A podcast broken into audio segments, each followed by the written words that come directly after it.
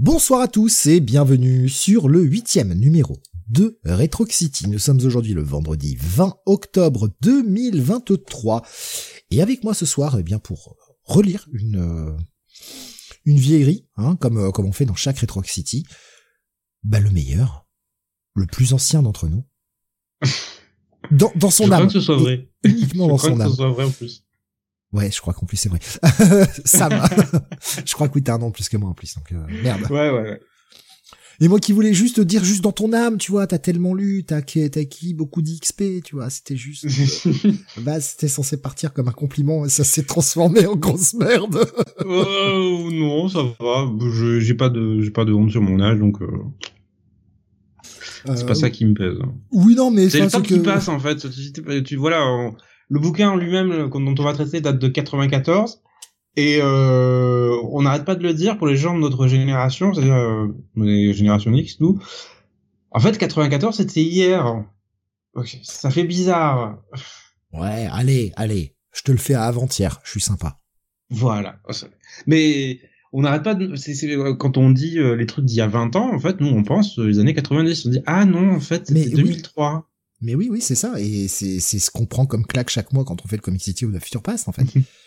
À chaque fois, on se dit, putain, mais ça a vingt ans déjà. Mais non, mais non. On m'avait menti.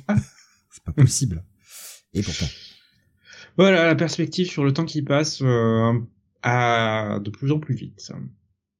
Commentaire un peu commun, mais, euh, ouais, après, c'est, ça, a, ça a été expliqué scientifiquement pourquoi, donc, euh, Oui, oui. Bon. T'as plus de choses dans ton cerveau, ce qui fait que bah ton cerveau retient moins de choses. Je veux dire, au départ, mm-hmm. quand tu commences, ta vie elle est vide, donc tu retiens tout facilement. Mm-hmm. Sauf que peu à peu, t'as de plus en plus de souvenirs et bah ton cerveau il est pas non plus infini et il retient que ce qui est important, ce qui fait que bah il retient moins de choses.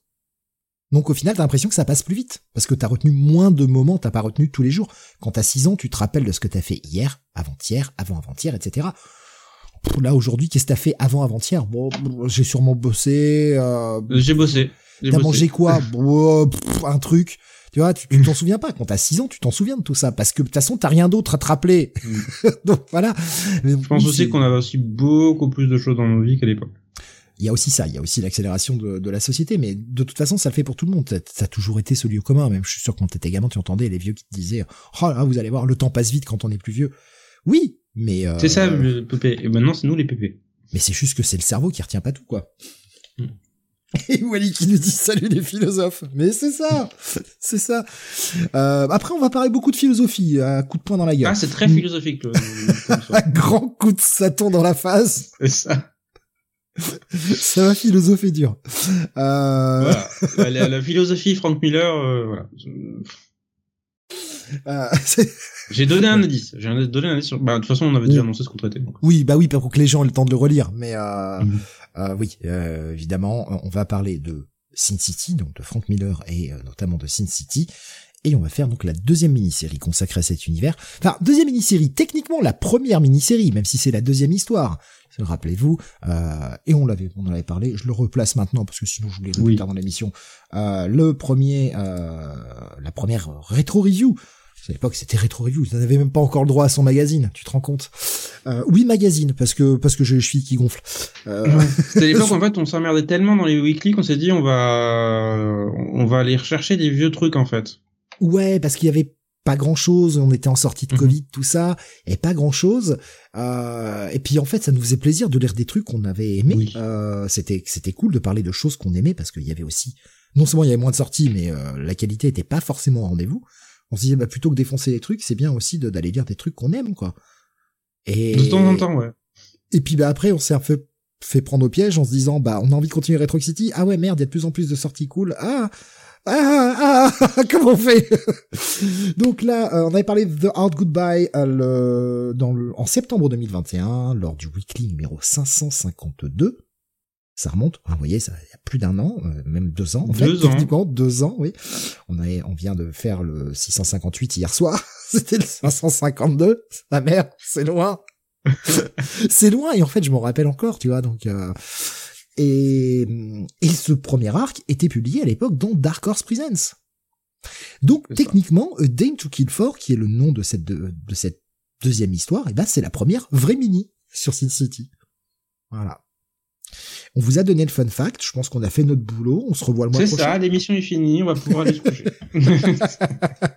Les escrocs.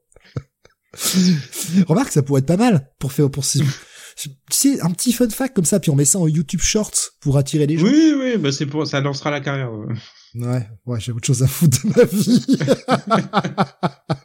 J'ai tellement pas envie de faire ça. Oh la vache. Oh là là. On n'est pas des youtubeurs, nous. On est des podcasteurs, on aime bien diffuser en direct, mais on n'est pas des youtubeurs, enfin. C'est ça. La euh... preuve, on n'arrête pas d'oublier de vous dire de vous abonner, de, d'appuyer oui. sur le pouce bleu et toutes ces conneries. Ouais, toutes ces conneries, c'est ça.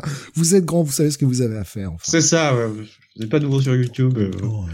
Faites ce que vous avez à faire ou pas, vous s'en foutez. Faites ce que vous avez envie. Vous avez envie de soutenir, mettez un petit pouce. Voilà, oui, effectivement, ouais. Ça coûte rien. Si vous y pensez, puis si vous aimez pas, bah, vous mettez pas. Bon, après, vous pouvez mettre un pouce vers le bas si vous voulez. En réalité, on s'en branle. Enfin, ça fait chier, hein. Bah, expliquez pourquoi, à la rigueur. Juste, par décence. Mais, pff, à la rigueur, vous mettez un pouce vers le bas, ça fait aussi du recensement. Donc. Allez-y. Euh, mais au moins dites ce qui vous plaît pas, qu'on essaie de changer. Voilà, s'il y a des choses qui vous plaisent pas. Euh, Dame to Kill For, donc, euh, comme tu disais, quatre-vingt-quatorze en France, mais quatre-vingt-treize aux États-Unis. C'est ça, c'est ça.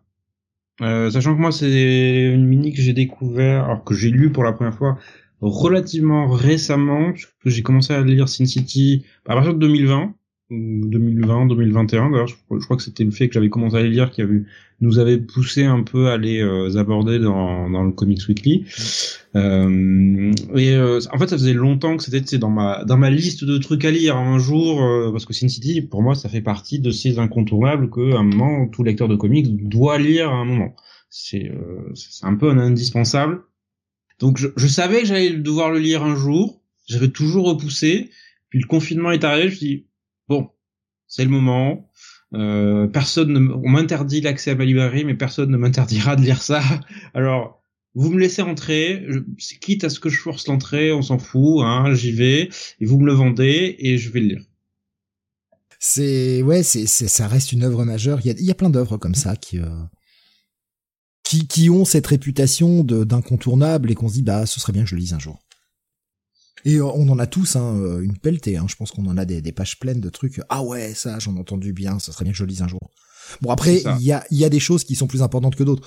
L'exemple, un Watchmen, un Batman Year One, un Sin City, par exemple, ce genre de choses-là. Les références. Mais, euh, je crois qu'on en avait parlé à l'époque, mais peut-être Sin City, c'est, euh, alors c'est une étape importante dans la carrière de Frank Miller en tant que créateur, puisque ça fait partie de ses œuvres qui l'ont vu revenir en fait aux comics après une pause de... Il était, il était parti en quatre-vingt-huit quatre-vingt-neuf à Hollywood, c'est ça ?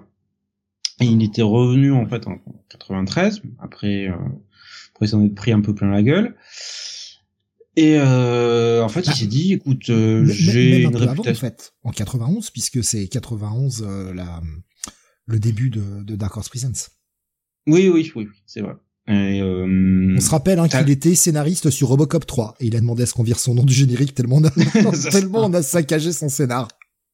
Je crois qu'il ne restait pas grand-chose, effectivement, à la fin, et ça, ça a été quand même Sin City un, un coup de pied au cul absolument gigantesque, parce qu'on est, on, pour ceux qui se souviennent, quatre-vingt-onze quatre-vingt-treize, à part du super-héros, pas grand chose hein, sur les étals de, de comic shop.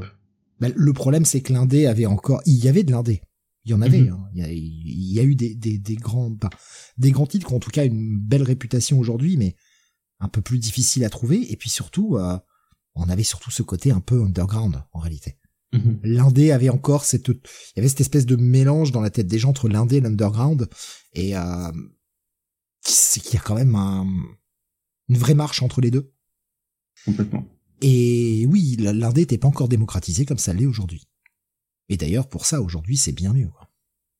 C'est ça. Même si, euh, bah, ça, ça fait longtemps qu'on en parle, il y a quand même encore un plafond de verre au niveau des ventes. T'as quelques titres qui arrivent à le percer, style saga, style euh, les titres de James Allen Ford en général. Mais tu vois que ça reste associé bah, à quelques créateurs. Le, le plus grand, le plus grand de tous en fait, euh, qu'on n'a pas cité, mais Walking Dead. C'est ça. Mais alors, je l'ai pas cité parce qu'il est fini. Oui, euh, mais il vend toujours. C'est ça.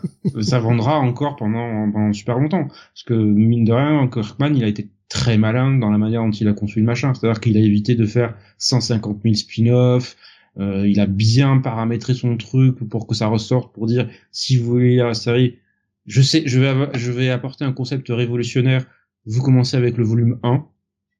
C'est fou. Et je pense aussi, on est complètement en train de dériver du sujet. On a, on est à dix minutes d'émission. Ouais, ouais, mais on parle de l'indé et pour moi, Sin City, ça fait partie de ces œuvres qui ont montré, je peux faire de, des sorties com- des comics hors de Marvel et D C sans en faire une copie conforme, comme euh, une copie carbone, comme l'était en fait les débuts d'Image. M- moi, je te dis ce que je pense. Hein. Euh, je suis certain que Walking Dead serait publié aujourd'hui, là, en de- passé mm-hmm. euh, deux mille vingt, et on n'aurait pas du tout la même approche sur la série. Je suis sûr qu'il utiliserait beaucoup plus le modèle Image, à, c'est-à-dire euh, un arc, et puis euh, on laisse sortir le T P, on fait une pause, mm-hmm. et je suis persuadé qu'il nous ferait des petites mini-séries de ce qui se passe ailleurs dans l'univers en attendant, avec un autre artiste. Il ferait vivre c'est son bien. Univers différemment, je pense, mm-hmm. par rapport à quand euh, Walking Dead est sorti. Bah, c'est vrai que le marché a énormément changé au cours des vingt dernières années, parce que Walking Dead a commencé en deux mille trois deux mille quatre, si ma mémoire est bonne. Euh, deux mille cinq, je crois. Ouais. Je vais vérifier, mais je crois que c'est, je crois que c'est deux mille cinq, je vais vérifier. C'est possible, ouais. Euh, mais en fait, le marché était bien plus terrible qu'il ne l'était aujourd'hui, qu'il ne l'est aujourd'hui, parce que, enfin, Image, euh, ils étaient en pleine restructuration à ce moment-là, et euh, c'était, c'était passé du euh, numéro deux du marché à euh, numéro cinq ou six, quoi, donc, euh, et mine de rien, Walking Dead à deux mille trois, ouais. T'avais raison.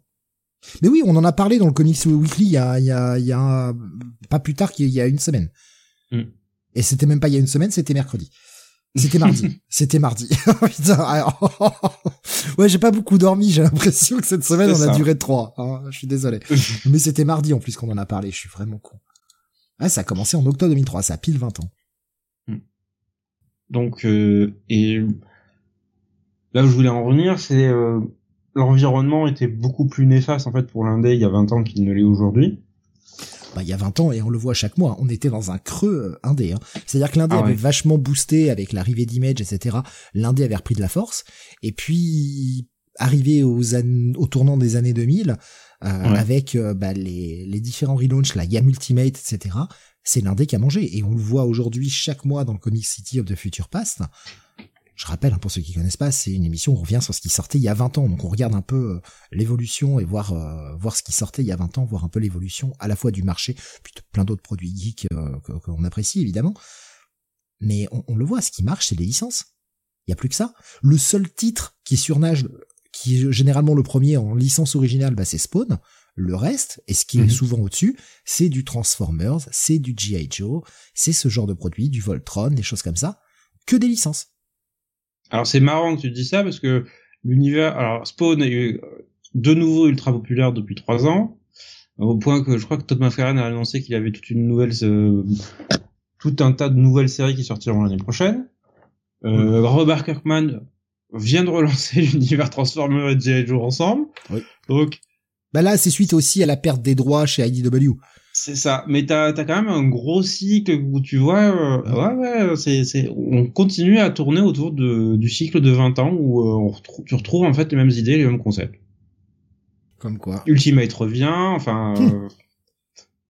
oui oui, on a vu.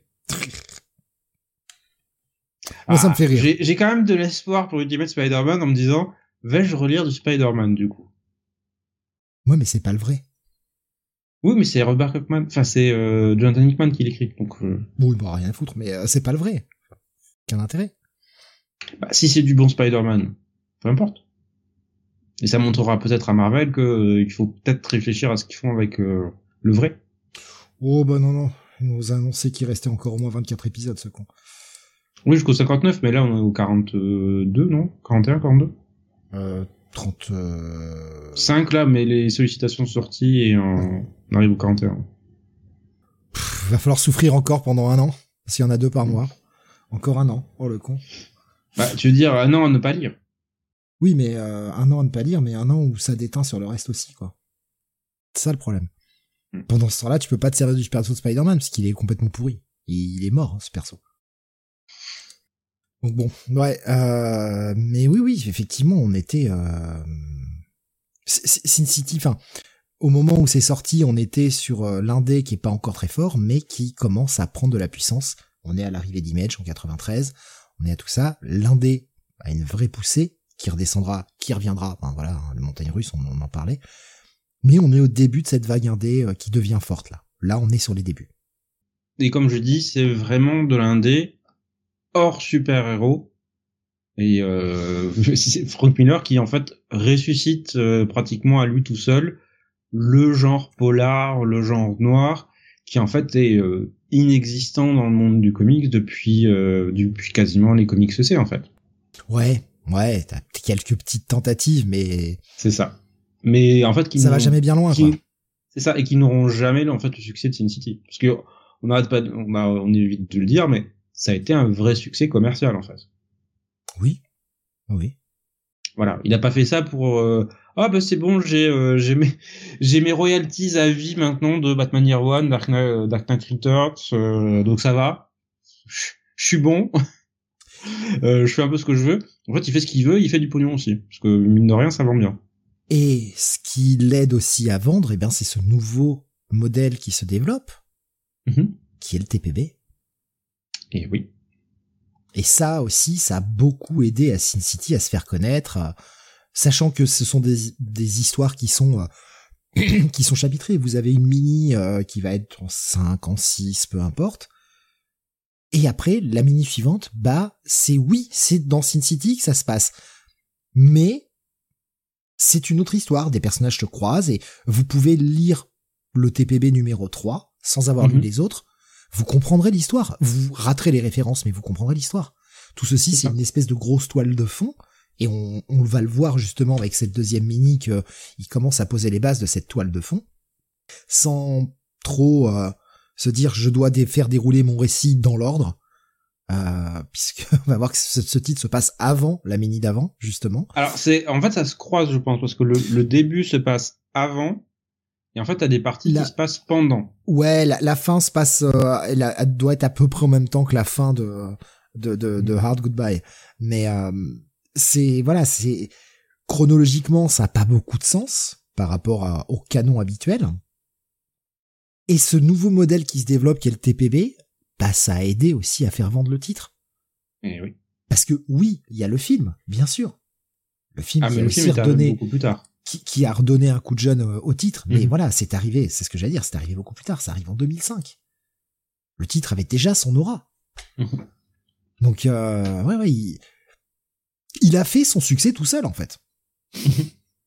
Il n'a pas eu besoin d'aide. Alors, avec quelques autres, puisque le bouquin était euh, lancé dans la collection, enfin, le sous-label Légende de Dark Horse. Oui. Avec, euh, avec John Byrne qui lançait ses, euh, ses Next Men, Mac Mignola qui lançait Hellboy, quelques euh, Arthur Adams qui était hein, sur euh, Monkey... Mon, mon... Monkey Brain. Ouais, Monkey, Monkeyman et O'Brien. Non, ouais, Monkeyman et O'Brien, ouais, c'est ça. Et euh, qui y avait d'autres ? Euh, y avait Concrete de comment il s'appelait déjà ? Je vois l'image en plus. Filch, euh... Filch euh, Slade, non ? De mémoire. Quelque chose comme ça. Euh, je vais regarder. Je, je, je suis désolé, je ne retrouve pas son. Je vois l'image en plus. Ouais. Mais il me semble que c'est Phil Winslade. Paul Chadwick. Paul Chadwick. Un autre Paul, puisqu'on a les images de Jonathan sur, euh, sur le, sur le, sur le Discord. Ouais. Il y, y aura quelques références à Hellboy d'ailleurs, hein, dans ce, dans Sin City. C'est ça. Ben, c'est lancé dans Next Men, donc on a des, des références. Elles sont discrètes, mais dans Sin City, il y a quelques références à Hellboy. Voilà. Je sais plus si j'ai... Quand tu penses quand même ce, euh, cette, euh, cet assemblage de créateurs quand même, putain. Et on a le même genre de truc maintenant avec Ghost Machine. Ouais, enfin, pff. Est-ce que ces mecs ont vraiment fait une carrière ? Est-ce qu'on se souvient d'eux aujourd'hui ? Est-ce qu'ils, ouais. est-ce qu'ils sortent encore des trucs ? Non ? Bon bah là...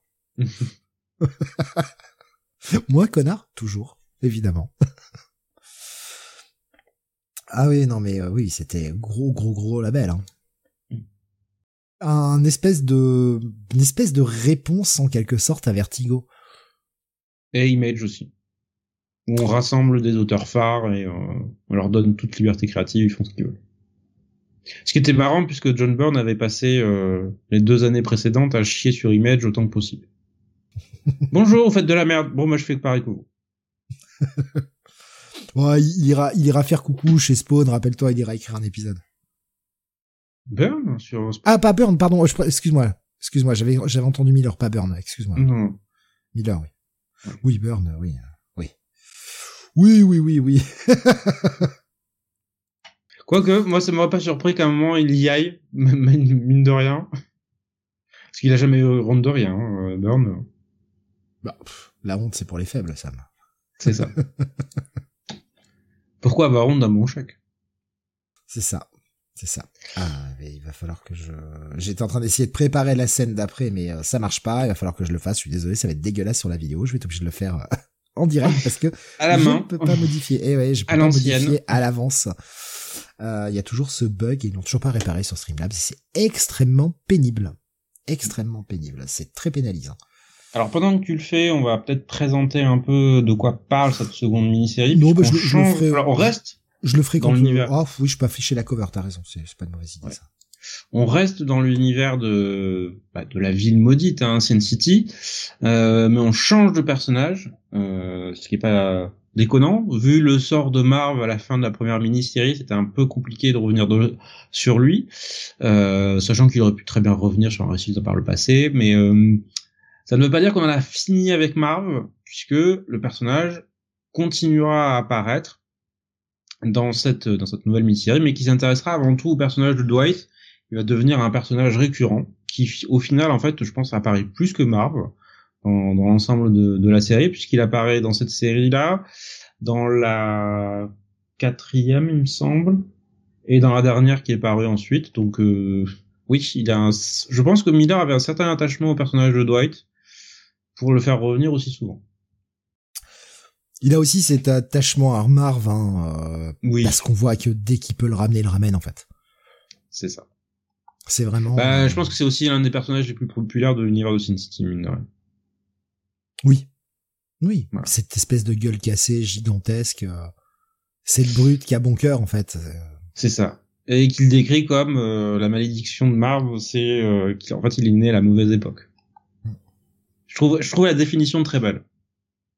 Il serait né il y a mille ans ou deux mille ans, il aurait été à sa place, sur un champ de bataille ou euh, dans une arène de gladiateurs.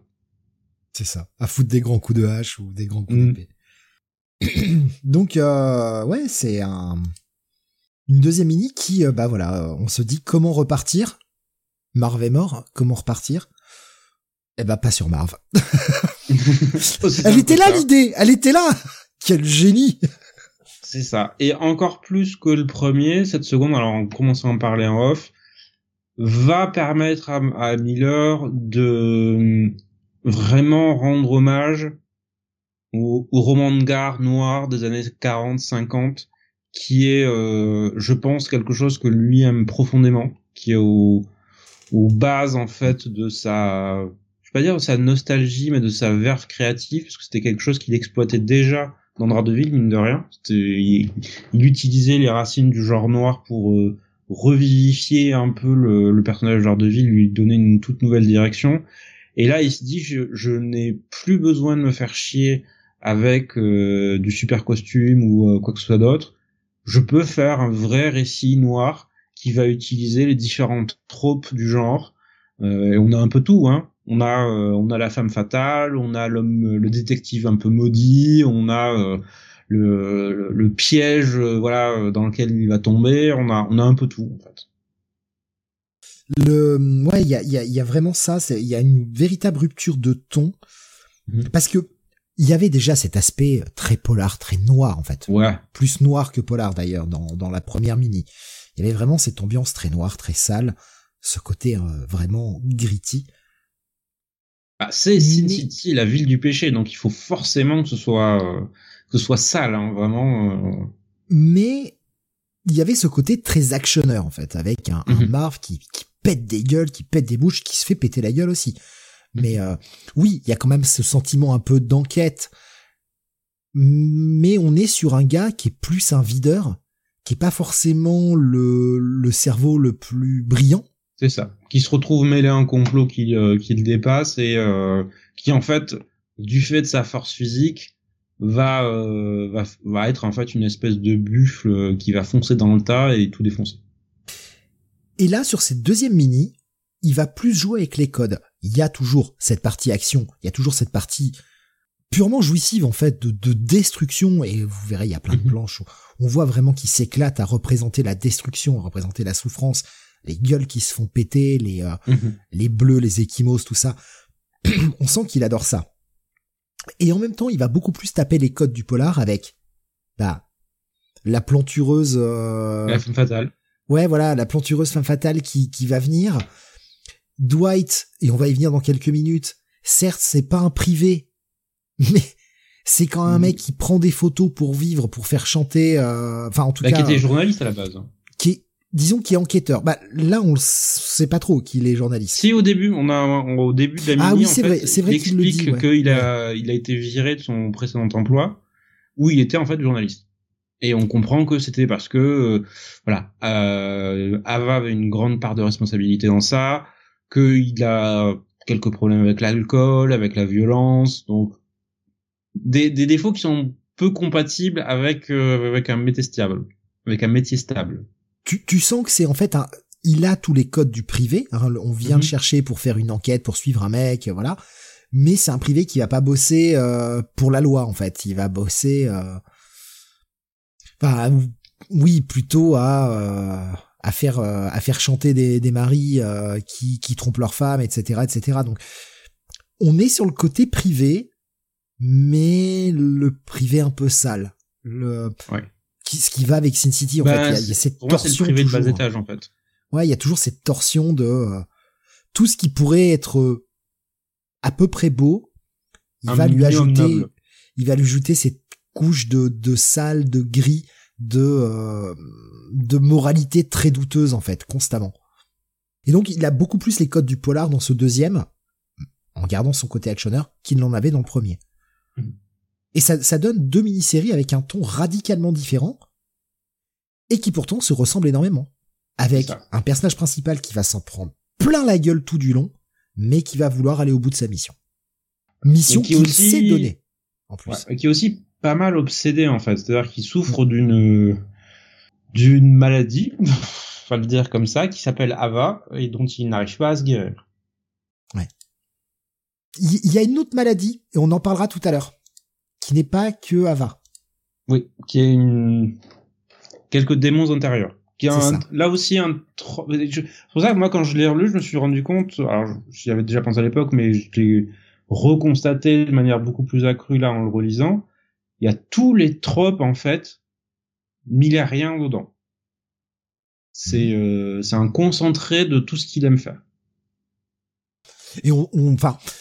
Au final, je, je le dis tout de suite, hein, je préfère cette deuxième mini à la première. La première, je, j'adore, je, j'adore. Hein.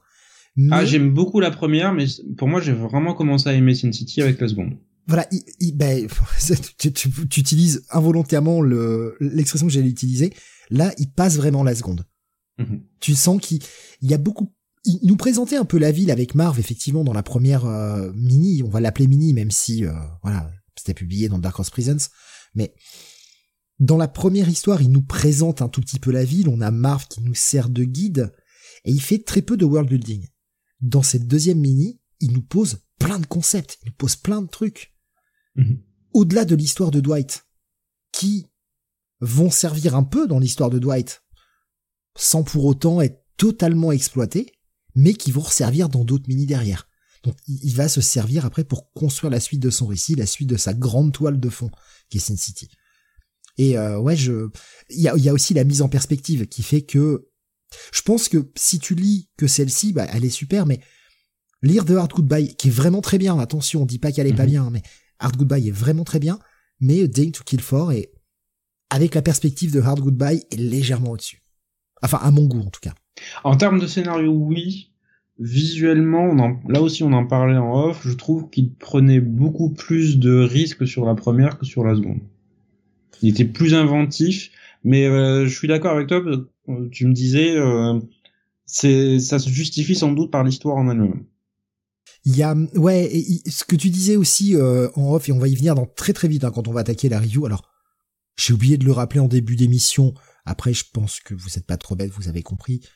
On va tout décortiquer, donc évidemment, euh, on va spoiler l'intégralité du récit.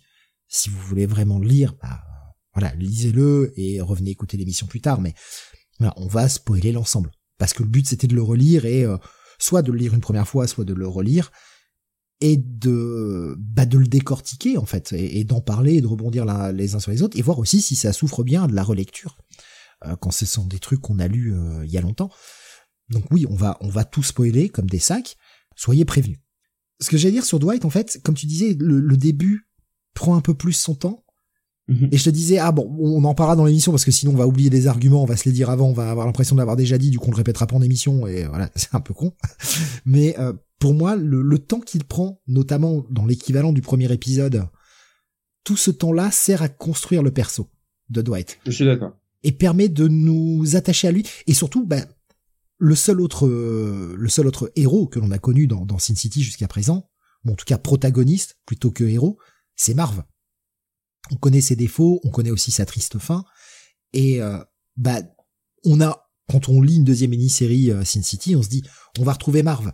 Ah merde, bah oui, mais de toute façon il est mort, donc euh, comment comment on va faire, tu vois, t'attaques le, le truc, on te présente un nouveau perso et on te montre vraiment tout de suite les différences qu'il peut y avoir avec Marv dans l'approche du personnage. Oui, on va lui montrer ses démons assez vite, mais on va nous montrer aussi son bah, dès le début en fait. Hein. Son sens de l'honneur. On va nous montrer d'ailleurs son sens de l'honneur avant de nous montrer ses démons. Ce que je trouve un choix, une approche assez, assez intéressante. Parce que Marv, on voyait assez vite les défauts qu'il avait dans le, dans le premier épisode. Là, au départ, oui, donc le mec épie et prend des photos, et cetera. Mais il a un vrai code de l'honneur, et vous allez voir dans les premières pages, tu dis, le mec, il a un, le mec, il a un bon fond. Et puis d'un seul coup, tu commences à le voir péter les plombs, tu fais... Ah ouais, en fait, euh, pas tant que ça. Et j'ai, j'aime bien ce... Sin City, en fait. J'aime bien ce jeu de euh, ah, regardez, là on a un héros un peu plus noble. Il fait des choses pas très recommandables, mais bon, c'est Sin City, il faut bien manger à un moment. Mais il a, il est chevaleresque jusqu'à ce que, et on y viendra dans quelques minutes.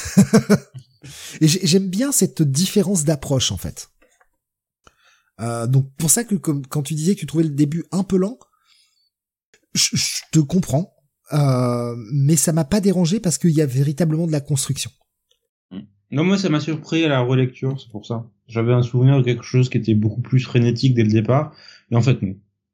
Ça, ça prend effectivement un peu de temps pour installer ces personnages, pour installer la situation, avant véritablement que l'intrigue ne démarre.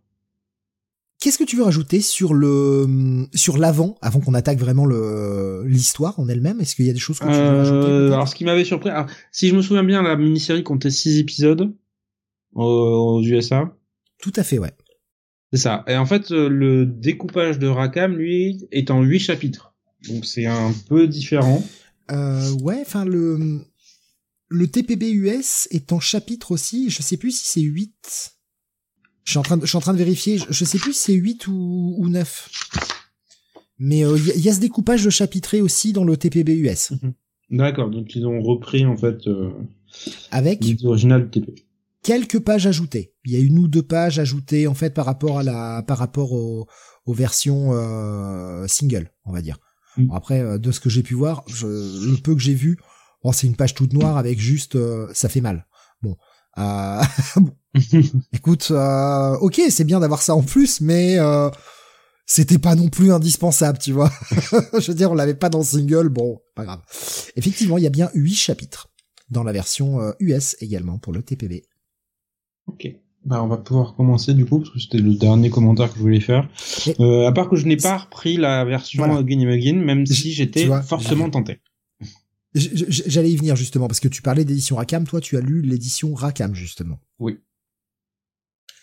Euh, donc euh, qui était sortie il y a pas mal de temps et bah comme tu l'as dit il y a cette nouvelle édition Guinea Menin euh, que qui est disponible en souple notamment au prix de vingt balles et tu m'as parlé Alors... d'une édition collector à plus cher. C'est ça. Euh, là je suis en train de regarder les prix pour le troisième tome qui doit sortir, euh, bah qui est sorti en fait, voilà qui est sorti cette semaine normalement. La version souple est à dix-huit euros, la version collector est à trente-deux. Voilà. Et là le, par contre les premiers tomes, les premiers, les tomes un et deux étaient à dix-neuf euros quatre-vingt-quinze je crois la version souple et trente-cinq la version collector. Ouais. Après un peu moins cher parce que la mini suivante n'a que cinq épisodes et non pas six. C'est bien.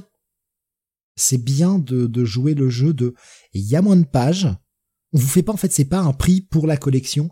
Il y a moins de pages, on vous le fait moins cher. Oui, c'est un euro, un euro cinquante de moins. Je parle de la version souple. Et trois euros de moins, du coup, sur la version collector. Mais ça montre un petit respect du lecteur. C'est, c'est, c'est assez mmh. appréciable. Je l'ai vu en magasin tout à l'heure, justement, l'édition Egeni Money. Alors, j'ai vu la version souple. Ah, elle est pas mal, quand même. Franchement, oui, elle est oui. pas mal. Bah, ce qui m'a tenté, en fait, dans la version collector, c'est qu'elle est plus grande en termes de, de hauteur. Pour donner un équivalent, en fait, c'est la même taille qu'une Deluxe, Panini ou Urban. Euh, alors que le, la version Rackham est en fait plus taille comics de base. Autre chose à noter sur cette version Egenimanine, nouvelle trad. Parce que tu disais qu'ils ont fait appel à un, un auteur de roman policier pour traduire. C'est ça, pour, pour le traduire, cette fois-ci. Et d'ailleurs, ce titre Dame to Kill For, ou en français, hein, justement, euh, l'ancien titre était J'ai tué pour elle, est devenu Une femme à se damner. Qui ouais, est je crois que je préfère aussi... la première. Oui, alors, bah, on est habitué. J'ai tué pour elle, c'est vrai que il y a quand même une différence avec, là, on est vraiment sur de l'adaptation plus que de la traduction. Euh, une femme à se damner, là aussi, on est sur de l'adaptation parce qu'on parle pas de kill, justement, mais il y a ce le jeu sens, Dame, oui. Dame to Kill For, où tu, si tu le prononces un peu avec Dame. Un accent du sud, ça ressemble à Damn, tu vois. J'ai, j'aime bien l'idée d'avoir essayé d'adapter un peu le jeu de mots qu'il pourrait y avoir, euh, même si ça change un peu le sens. Et quand tu lis l'histoire, c'est pas faux non plus. les deux, les deux titres euh, français sont, se valent totalement, en fait. Enfin, ils ont chacun leur, euh, leur petit truc qui, qui est raccord avec la, le titre. Je, je, je sais pas ce que je préfère. je sais pas. Je sais pas. Et après, je n'ai vu que le titre, je n'ai pas lu la trad, euh, donc je, je sais pas ce qu'elle vaut. Là, je me permettrai pas de, d'avancer là-dessus. Eh bien, euh, je te propose que l'on ouvre avec euh, bah, la première page, Sam. Voilà. Ok. Avec, euh, avec, eh bien évidemment, euh, Frank Miller euh, qui change totalement le game. Tout est en couleur. Euh, non. oh non, on commence avec euh, avec Dwight. Voilà. Euh, en train de, en train de travailler avec euh, effectivement lui-même exposé en fait par la, dans la lumière pendant qu'il travaille dans l'ombre. C'est, on a toujours ce jeu de l'ombre et la lumière qui est intelligemment mis en scène dès cette première page. Euh, pareil, plein de détails, plein de jeux sur juste avec euh, avec du noir et blanc, avec ce qu'il choisit d'illuminer, ce qu'il choisit de laisser dans l'ombre. Ça te donne un panel de détails incroyable. Enfin, il y a des planches encore là-dedans qui sont à se damner. Ah, oh, oh, oh, oh, dis donc, t'as vu? Je me demande où t'es allé chercher ça. Ouais, je pense que ce sera la blague la plus intelligente que je ferai ce soir. Hein. C'est dire le niveau. donc on a donc euh, Dwight euh, bah, qui fait qui euh, fait son taf pour pouvoir manger. Euh, comme tu l'as expliqué en intro, là il quand il commence dans la mini-série, il fait détective privé pour. Euh, enfin c'est même pas détective privé hein, en fait. Hein, il, il prend des il photos. Il est engagé de... euh, par des. Euh... par des gens, on va dire, à la moralité un peu douteuse, qui veulent euh, qui coincer veulent piéger leur moitié en train de les voilà, tromper. C'est ça. Leur mari ou leur femme en train de les tromper bah, pour pouvoir euh, divorcer et euh, faire un divorce pour faute, quoi. C'est ça. Et euh, bah, c'est très exactement ce qu'il est en train de faire. Euh, là, il suit un mari qui est en train de tromper sa femme avec une jeune femme à la moralité plus que douteuse qui dit euh, à son amant absolument tout ce qu'il veut entendre. C'est assez, euh, c'est assez, c'est assez marrant de le, la voir le, le manipuler avec une aisance et une facilité assez, euh, assez triste. Et c'est dans oui, tous ben, les domaines. On comprend vite que c'est une pute, hein. À un moment, oui, oui, oui. voilà. À un moment, on va pas faire semblant, on va appeler un chat un chat. Euh, vous le savez, depuis longtemps, cette émission n'a jamais été faite pour les enfants, donc. Euh... Hein, le Mais ce qui est, ce qui est marrant, c'est qu'en fait, plus t'avances en fait dans les pages. Plus la femme est sexy et plus le type est misérable en fait.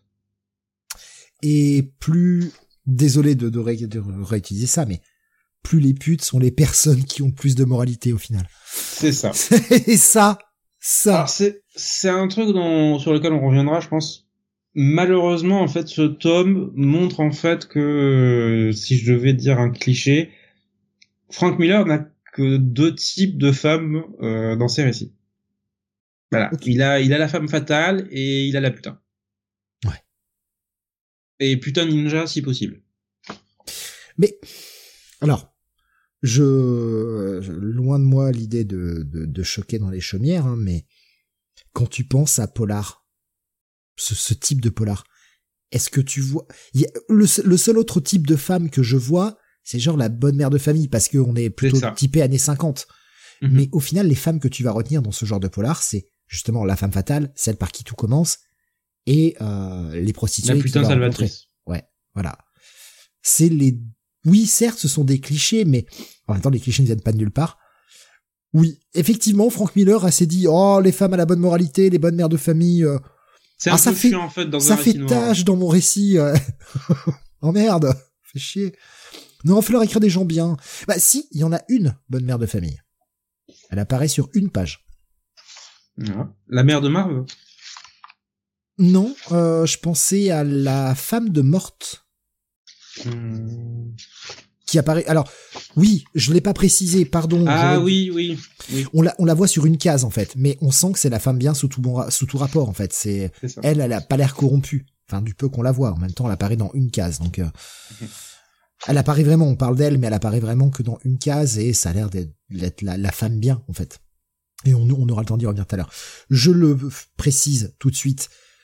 Il y a des pages iconiques que je n'ai pas pu prendre. Vous imaginez bien, on est sur YouTube. On est donc sur un truc dirigé par des Américains puritains. Vous imaginez bien qu'un bout de téton, ça ne passe pas sur YouTube. C'est ça. Et il y en a des Le, bouts de téton. L'univers tout entier risque de basculer dans les flammes de l'enfer si on montre un téton. On peut montrer de la violence, mais on montre pas de téton. Donc, bah, j'étais obligé de choisir certaines images. Et il y a certaines images que j'aurais voulu mettre, qui étaient importantes pour le récit, qui étaient aussi très très belles, à la fois dans la composition, dans le jeu de lumière, et cetera. Mais c'est risqué, il y a du téton... Donc je veux pas, ça me ferait chier qu'on perde la chaîne, quoi. Voilà. Donc dans le doute, bah, je suis malheureusement obligé de, j'étais obligé de, bah, de retirer ça parce que bah, si c'est pour qu'on perde la chaîne, je vois pas l'intérêt, quoi. Et on est obligé de se plier à ça, ça m'énerve, ça m'énerve. Alors bon, de la montrer du porno, mais il y a quand même une limite, quoi. Parce qu'il y a rien de porno en fait. Non. On voit juste un bout de téton de temps en temps, quoi. Ouf, oulala. Donc, on en revient à notre euh, mari, euh, on va dire, euh, trompeur, voilà, qui fait son affaire avec euh, la jeune femme, qui le le comble de tous les compliments. Oh là là, ah, Joey, tu, tu as été le... tellement incroyable. Et qui, vie, Joey, veut la remercier. Oui. C'est ça, c'est le meilleur coup de ma vie, je t'aime.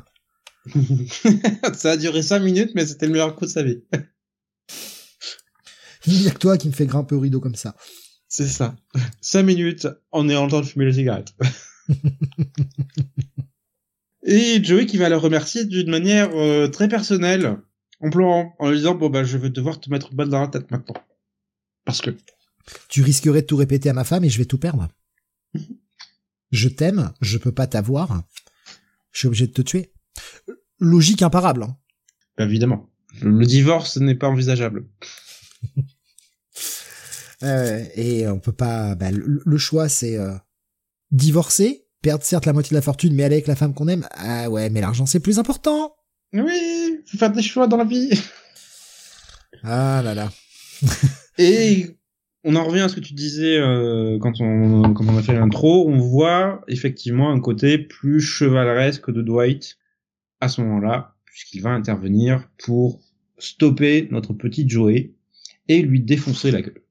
Sous les acclamations de notre prostituée adorée qui dit « Mais vas-y, bute-le !» Mais, euh, alors déjà, bon, hein, notez à quel point cette page est belle. Oui.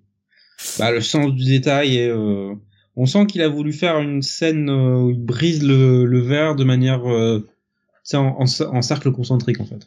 Ouais, c'est ça. Je, je, j'y vais, je réfléchis pas, je fonce. Je fonce mm-hmm. tête baissée, en fait. Mm. Ce côté, je fonce tête baissée. Il y a ce côté chevaleresque, et on va voir que il y a quand même un certain mobile derrière à sa chevalerie et à ce père Dwight. Euh, Nigori se faisait Joey sur la page d'avant une apparence animale, mais totalement. C'est ça. C'est ce que je disais, en fait. Plus t'avances, en fait, dans, dans les pages, plus il perd son côté humain et son corps est de plus en plus dégueulasse, en fait. Euh, tu sais, Miller rajoute des rides dans tous les sens, euh, il rajoute des taches, des trucs. Enfin, tu te dis, mais comment elle a pu coucher avec ça? Pour l'argent, ça. Pour l'argent. Oui, oui, voilà. Je sais. Alors, et en même temps, tu me diras, ça a sans doute, comme je disais, pas duré longtemps. Ça a pas, ça donne pas l'impression, non. non. Mais oui, le, le côté chevaleresque de Dwight nous sera expliqué un petit peu plus tard. Euh, parce que mm. sa chevalerie apparente, son côté sens de l'honneur, et avec cette page qui suit, où comme tu le disais, lui, vas-y, défonce-le, bute-le et tout, et lui qui, qui, qui a ce motif. Non, non. Personne ne meurt, et personne ne tue qui que ce soit quand je suis là. On bon, ça va vite les... changer. Hein. On, voilà, mais c'est ça, on nous pose les valeurs morales de Dwight dès le départ. On nous montre ce mec chevaleresque, ce mec qui refuse, non, personne meurt, et cetera. On lui ruine la gueule, certes, mais on le tue pas. Mm. Et puis bon, ça servirait à rien de le tuer parce qu'il serait pas payé, en plus. C'est ça. Justement, tu vois, c'est en disant ça, je, je, je me pose la question, est-ce que c'est vraiment... J'y avais pas pensé avant, en fait. Est-ce que c'est vraiment... un sens de l'honneur, quoi qu'il le répète un peu plus tard, ce côté on tue personne, il leur dira à Marv plus tard, mais est-ce que c'est vraiment genre on tue personne parce que je suis quelqu'un de bien quand même, j'ai un, un sens de l'honneur, j'ai une morale, ou est-ce que c'est aussi parce que ça sert ses intérêts que bah pff, finalement si le mec mourait, bah, la, la femme qui l'a engagé, en tout cas l'avocat de, de la femme de, de Joey, bah n'aurait plus besoin de divorcer donc ne le paierait pas. Euh, non, je pense que là, il ne veut pas tuer au début du récit, parce que comme il dit, il essaye de se contenir, en fait. Il est dans cette phase de sa vie où il a fui, en fait, un peu tout. Tout ce qui le poussait à la violence, à l'alcool et, euh, et au reste. Et il veut croire qu'il y a quelque chose d'un peu meilleur au-delà. Donc je pense que c'est un code qui s'impose à lui-même. Et que bah on va le voir petit à petit céder du terrain à ce qu'il appelle la bête intérieure, et euh, voilà, dès que dès qu'il sera sous sa son contrôle, il franchira la ligne. Bon, bah c'est Sin City euh, qui m'a corrompu, moi aussi je vois des des choses noires là où il y en a pas. Je plaide coupable. Euh, et, et ce ce Dwight là qui euh, nous s'est représenté totalement dans l'ombre hein, d'ailleurs, comparé mmh. à la première page où il était euh, totalement éclairé. Oui. Toujours des choix de lumière très intéressants euh, dans, dans cette qui, série. Oui, qui aident à définir les personnages. Qui parfois n'ont pas de sens, en plus. Qu'on n'ont pas de sens logique. On en avait déjà parlé dans de la première... Euh, quand on avait traité The Hard Goodbye, il y a des fois, le, le, la lumière n'est pas logique. L'ombre fait apparaître des choses alors que ça devrait pas, justement, ça devrait les cacher. Oui. Mais, mais ça rend tellement bien ce jeu euh, de... Voilà. Parfois, il y a de la symbolique. Parfois, c'est juste cool à voir. Mais dans un cas comme dans un autre, bah c'est c'est juste un pur régal. euh, ouais, les les premières euh, les premières euh, pulpeuses euh, créatures qu'il va nous dessiner, on nous montre cette ville. Euh, Dwight va ramener en fait la, je me rappelle plus comment ça s'appelle, euh, bah, la, la prostituée. Ah, on va l'appeler comme ça. Hein. J'ai oublié son nom. Euh, il il la ramène. De façon là aussi très chevaleresque. Mmh, elle lui fait ça l'a touché. Plus... Ah, voilà, elle lui fait plus ou moins des avances et lui ne va pas céder. Euh, il va dire non, non, bah non, voilà. Et noter. Et là, c'est, on s'en rend pas compte au début, on s'en rend compte après en fait. À la lecture, on comprend ce petit gimmick. Notez sur le côté. Euh, vous voyez en fait, il va, il va avoir beaucoup recours à ce type de page dans le, dans tout l'ensemble de la mini. Mmh. Des grosses cases et du texte sur le côté. Une espèce de, de narration. Et on comprend très bien, hein, d'ailleurs, enfin, là, je n'avais pas besoin de faire d'efforts pour comprendre que c'est la narration intérieure de Dwight. Mm-hmm.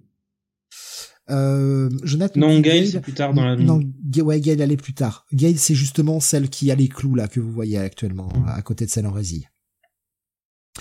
Euh, notez, sur ce côté, si vous regardez bien la page, vous allez voir qu'il y a du texte en italique comparé à du texte en normal. Tous ces moments en italique, et ça on le comprend après dans le récit, c'est le moment où c'est la bête qui parle, ce n'est plus Dwight. Petit ressort très simple, que tu vois pas au début, que tu comprends à la lecture du récit. Et ça te permet de relire une deuxième fois et de voir que la bête était déjà là, en fait. Moi, sur le moment, j'avais pas, j'ai, quand je l'ai relu, là, j'avais pas refait gaffe à ce truc-là. J'avais lu ça euh, assez vite fait. Bon, j'avoue que le, le premier épisode, en plus, je l'avais lu un soir au taf, donc euh, bah tu sais, t'es, t'es coupé entre deux pages parce que t'as un appel, et cetera. Donc J'avais pas forcément noté ce, ce côté italique. C'est un peu plus tard dans le récit que je me suis aperçu de ça. Je fais « Ah putain, mais attends !» Et je suis revenu au début, j'ai fait « Ah bordel Il l'avait déjà mis avant, j'avais pas vu. » Ah, moi j'avais pas noté. Merci. C'est vrai? Tu l'avais pas vu, ouais. Ça? Ah ouais. Putain, moi je me suis dit, bon, ça va se dire, bah oui, tout le monde avait compris. non, non, non, du tout. C'est vraiment, et, et tous ces moments où c'est en Italie qu'il est ultra dur, ultra froid. Il y a notamment, euh, là où ça m'a fait tilt, et je l'ai pris cette page, c'est quand il recrute Marv. Où dit, mais de toute façon, ce connard, il peut crever, j'en ai rien à foutre. C'est qu'une brute épaisse, on s'en fout, en fait. C'est juste un outil que je vais me, dont je vais me servir. Et après, il revient à lui-même avec euh, les phrases plus en italique où il dit, non, mais je peux pas faire ça, en fait. Je suis un, je suis un salaud. Et c'est là que ça m'a fait tilt, j'ai fait « Ah, putain, c'était bien joué, en fait. » Ah, je pensais que tout le monde avait vu. Bah, pardon. Bah, écoutez, tant mieux si je vous ai fait découvrir un truc. Merci. Voilà, bah, écoutez, euh, si vous avez besoin de, de, de quelque chose, appelez-moi. Je vais péter tout le crédit que j'ai eu, là, tu vois. Je veux pas, je veux pas que... Hop là, je, je, je si vous voulez me donner de l'argent, allez-y. Je vais me faire oublier tout de suite. Euh... Et on va découvrir alors, son employeur. Mm-hmm. Je, je trouve oui. Cette page aussi belle qu'elle est horrible. Oui, aussi belle que, que machin Agamemnon est dégueulasse. Le personnage est immonde. C'est, mmh. euh, tu parlais de bête, de ride tout à l'heure, c'est ça. Euh, il est totalement immonde et en même temps, cette page est tellement belle. Regardez comment elle fourmille de détails partout. C'est ultra vivant. Ce putain de bureau là où, enfin, c'est plutôt son appartement d'ailleurs à, à Agamemnon. C'est ultra vivant en fait. C'est vraiment un appartement d'un, d'un mec... Bah, où euh... quelqu'un vit. Ou ouais, voilà, c'est ça. Bah, il le dessine comme un porc et il montre sa porcherie. Ouais. Je, je, j'adore cette page. Je la trouve, je la trouve vraiment très très belle. Oui. Plein avec Electra euh, euh, euh, euh, sur le mur. Exactement. euh, bon, on, on peut continuer. Si je te laisse continuer, Sam, nous parler un peu, un peu de l'histoire. Je, je continue c'est ça. De balancer les et images. En fait, euh, c'est, c'est là que je te disais... Sans doute pour ça que je trouvais un peu le, le début un peu lent, c'est que les pages suivantes sont en fait énormément d'exploration du personnage de Dwight, de ses euh, de ses démons intérieurs. On voit qu'en fait qu'il est vraiment torturé sur les pages suivantes parce que il a envie de se lâcher en fait. La, comme tu disais, la bête est pas loin derrière, elle est, elle est sous la surface et il a du mal à, il a vraiment du mal à la contrôler en fait. Jonathan me demande c'était Sally, peut-être, ouais, c'était peut-être Sally. C'était peut-être je... Sally, ouais. Ouais, je, je, j'en souvenir de toute façon. Mais ça, ça me, en fait, ça m'a fait surtout penser à, euh, ben, Dark Knight Returns au début, en fait. Le premier chapitre où justement Bruce Wayne fait tout pour contrôler Batman à l'intérieur de lui-même et il finit par craquer. Il y a de ça. J'ai, j'ai, j'ai pensé à, alors, pas Dark Knight Returns, mais j'ai pensé à Year One, moi, euh, un moment un peu plus tard, dans le, hmm. dans le, dans le récit. On y viendra tout à l'heure de toute façon. Il y a un moment qui m'a fait beaucoup penser à, à Year One euh, en mode inversé. Mais c'est là que tu vois que, euh, comme je disais, on a tous les tropes habituels de Frank Miller et cette idée de la bête intérieure, de l'homme, euh, on va dire de l'homme civilisé en surface mais euh, sauvage à l'intérieur qui, euh, à la première difficulté, va revenir à ses instincts primaires. C'est quelque chose qui revient régulièrement chez, euh, chez Miller. Euh, donc on, on a vu cette bête et euh, bah voilà, on, on arrive au moment qui va lancer véritablement le récit ouais. Et tout faire basculer. L'appel, l'appel de Ava, qui n'est même pas montré en fait sur le sur cette première case. On ne voit que ses lèvres et on comprend en fait rien qu'avec cette image que euh, en fait elle le tient. Voilà, elle le tient euh, par son sex appeal. Tout simplement, c'est, euh, on va le voir, c'est vraiment une créature sensuelle à tous les, euh, dans tous les sens du terme. Et c'est là qu'on comprend que son côté, et d'ailleurs il, euh, il commence déjà à y faire un petit peu mention, et ce sera dit bien plus de façon bien plus euh, directe plus tard dans le récit. Son côté, il a du mal à résister aux femmes. Et finalement, sa chevalerie du départ, est-il si chevaleresque que ça ? Mm. Est-ce que c'est pas c'est un peu son addiction aux femmes qui euh, qui fait qu'il a cette attitude? Voilà, je pose ça là. Vous en faites ce que vous voulez. C'est possible. Voilà. Donc il se rend dans un certain bar que nous connaissons bien puisque nous l'avions vu dans le, la première mini Et on et voit... Euh, ah, Frank Miller nous prend par surprise. Qui voit-on dès l'entrée du bar? Cette page, mais euh, qui est magnifique. Marv, Marv vivant, et on comprend chronologiquement où se situe le récit, mais... Euh... Putain, mais qu'est-ce qu'elle est belle, cette page. Ouais. Toute la séquence... La manière dont il représente la fumée... Ouais, tu... C'est ça. T'es dedans, en fait. T'as... Tu ressens l'ambiance complète du, euh, du lieu, en fait. Toute cette séquence dans le bar, et on retournera dans le bar un peu plus tard dans le récit, et à chaque fois, il utilise cette technique beaucoup plus vaporeuse, mm-hmm. des, des contours un peu plus épais. Enfin, t'as vraiment ce côté, tu sens la fumée dans le bar. T'as l'impression que c'est... Je vais pas dire rushé, mais en tout cas que c'est un peu plus... Euh... C'est moins précis dans le trait, mais en fait, c'est moins précis volontairement pour rendre, pour rendre cette, cette ambiance. Cette, cette ambiance. Putain, qu'est-ce que c'est bien foutu, quoi. Mm-hmm. Bordel, ça a trente ans. La vache. Et ensuite, cette, cette entrée d'Ava. Aïe, aïe, aïe. Cette mise en scène de j'ai, Miller. J'ai pris qu'une page sur les deux parce que d'une, je veux pas ouais. vous dévoiler tout. Parce que faut aussi que je me limite un certain, j'ai quand même pris quarante-cinq pages, hein, donc, j'ai pris quarante-cinq pages, ça a été difficile, j'ai, j'ai dû, j'ai dû faire des sacrifices. Bon, il y a eu les sacrifices tétons où je pouvais pas, pas faire autrement. Mais il y a aussi des pages où j'avais vraiment envie de les prendre et je me suis dit, non, faut pas que j'en mette trop, quoi. Non, mais non, puisque de toute façon, tu pouvais pas mettre de tétons, donc tu pouvais enlever au moins cent vingt pages sur les cent soixante-dix. Ah, ça, il y a pas mal de pages où je me suis dit, non, ça non, euh, ah, bah, ça non. Là, dans le coin, là-bas, j'ai peur que ça passe pas, donc elle est dans le doute. Mais oui, quand elle rentre, il y a une première page où on la voit arriver et cette deuxième page où on la voit... Et on la voit que dans l'ombre, d'ailleurs. Mmh. On ne la voit pas encore, on voit toujours pas son visage. On voit son style, on voit son élégance. Et euh, pff, ouais, cette page, elle est magnifique. Guigos disait, j'ai justement récupéré le tome trois aujourd'hui, mon libraire me disait que j'étais le seul à acheter les tomes chez lui. Ah, moi j'ai l'impression que c'est parti assez vite chez, chez mon libraire. Plus la, d'ailleurs les versions collector que la version euh, souple. Ah, moi, honnêtement, si je, si je craque, ce qui n'est pas exclu, euh, je prendrais les versions souples. Mmh. D'une, parce que j'aime bien la souple. Deux, ça prend moins de place dans la, la bibliothèque. Et, euh, et puis, c'est, c'est, c'est agréable à manipuler. Ça pèse pas, ça pèse pas trois tonnes. C'est bien. Je sais, t'as envie de me traiter de païen, c'est ça, d'hérétique. Non, de faible. T'as pas de force dans les bras, c'est pour ça. T'es trop faible. Mais va à la salle, pousse de la fonte pour l'air des omnibus enfoirés. Un peu de courage, allez. Allez, euh, allez qu'est-ce que... de la fonte, tu soulèves de l'omnibus. Allez. C'est vrai qu'après un, tout, deux, c'est un moyen, un. C'est un moyen, ne, n'achetez, n'allez plus, ne prenez plus d'abonnement à la salle, achetez-vous un omnibus à la place et musclez-vous comme ça, quoi. C'est vrai, après tout. Ouais. Pourquoi pas? Ah, moi, euh... ça m'a bien fait transpirer, hein, toutes les fois où j'ai ramené des omnibus à la maison. Euh... ah, c'est vrai qu'il ouais, il faut, euh... il faut quand même, surtout quand, quand t'amènes deux, trois bouquins, tu, tu, tu prends deux, trois bouquins en même temps, tu, mmh, mmh. commence à peser son petit poids. Heureusement que je vous aime, hein, les comics, putain. Sam, il faut que tu te trouves un porteur, en fait. C'est ça. Faut que t'engages un porteur, juste pour te ramener tes bouquins chez toi. Euh, pour revenir, donc, donc du coup, à cette... Ah, bah, bah, on va por- on va parler des poids de... que porte Dwight, lui aussi. Euh, on va voir, en fait, toute cette séance, moi, que j'appelle de corruption. Parce que Ava va tout faire pour essayer de le convaincre. On comprend que vraiment, elle l'a, elle l'a laissé tomber, mais comme une vieille chaussette pourrie complètement.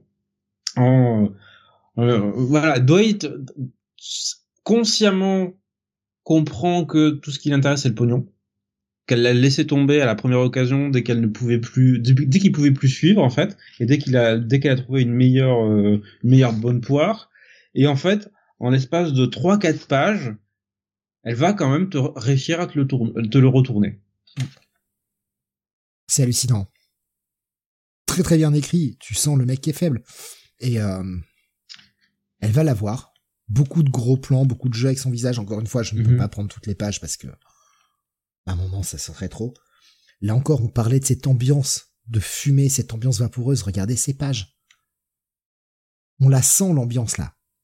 Ça, tu, tu la sentirais presque la fumée en regardant les pages. T'es, putain, c'est, qu'est-ce que c'est beau, quoi.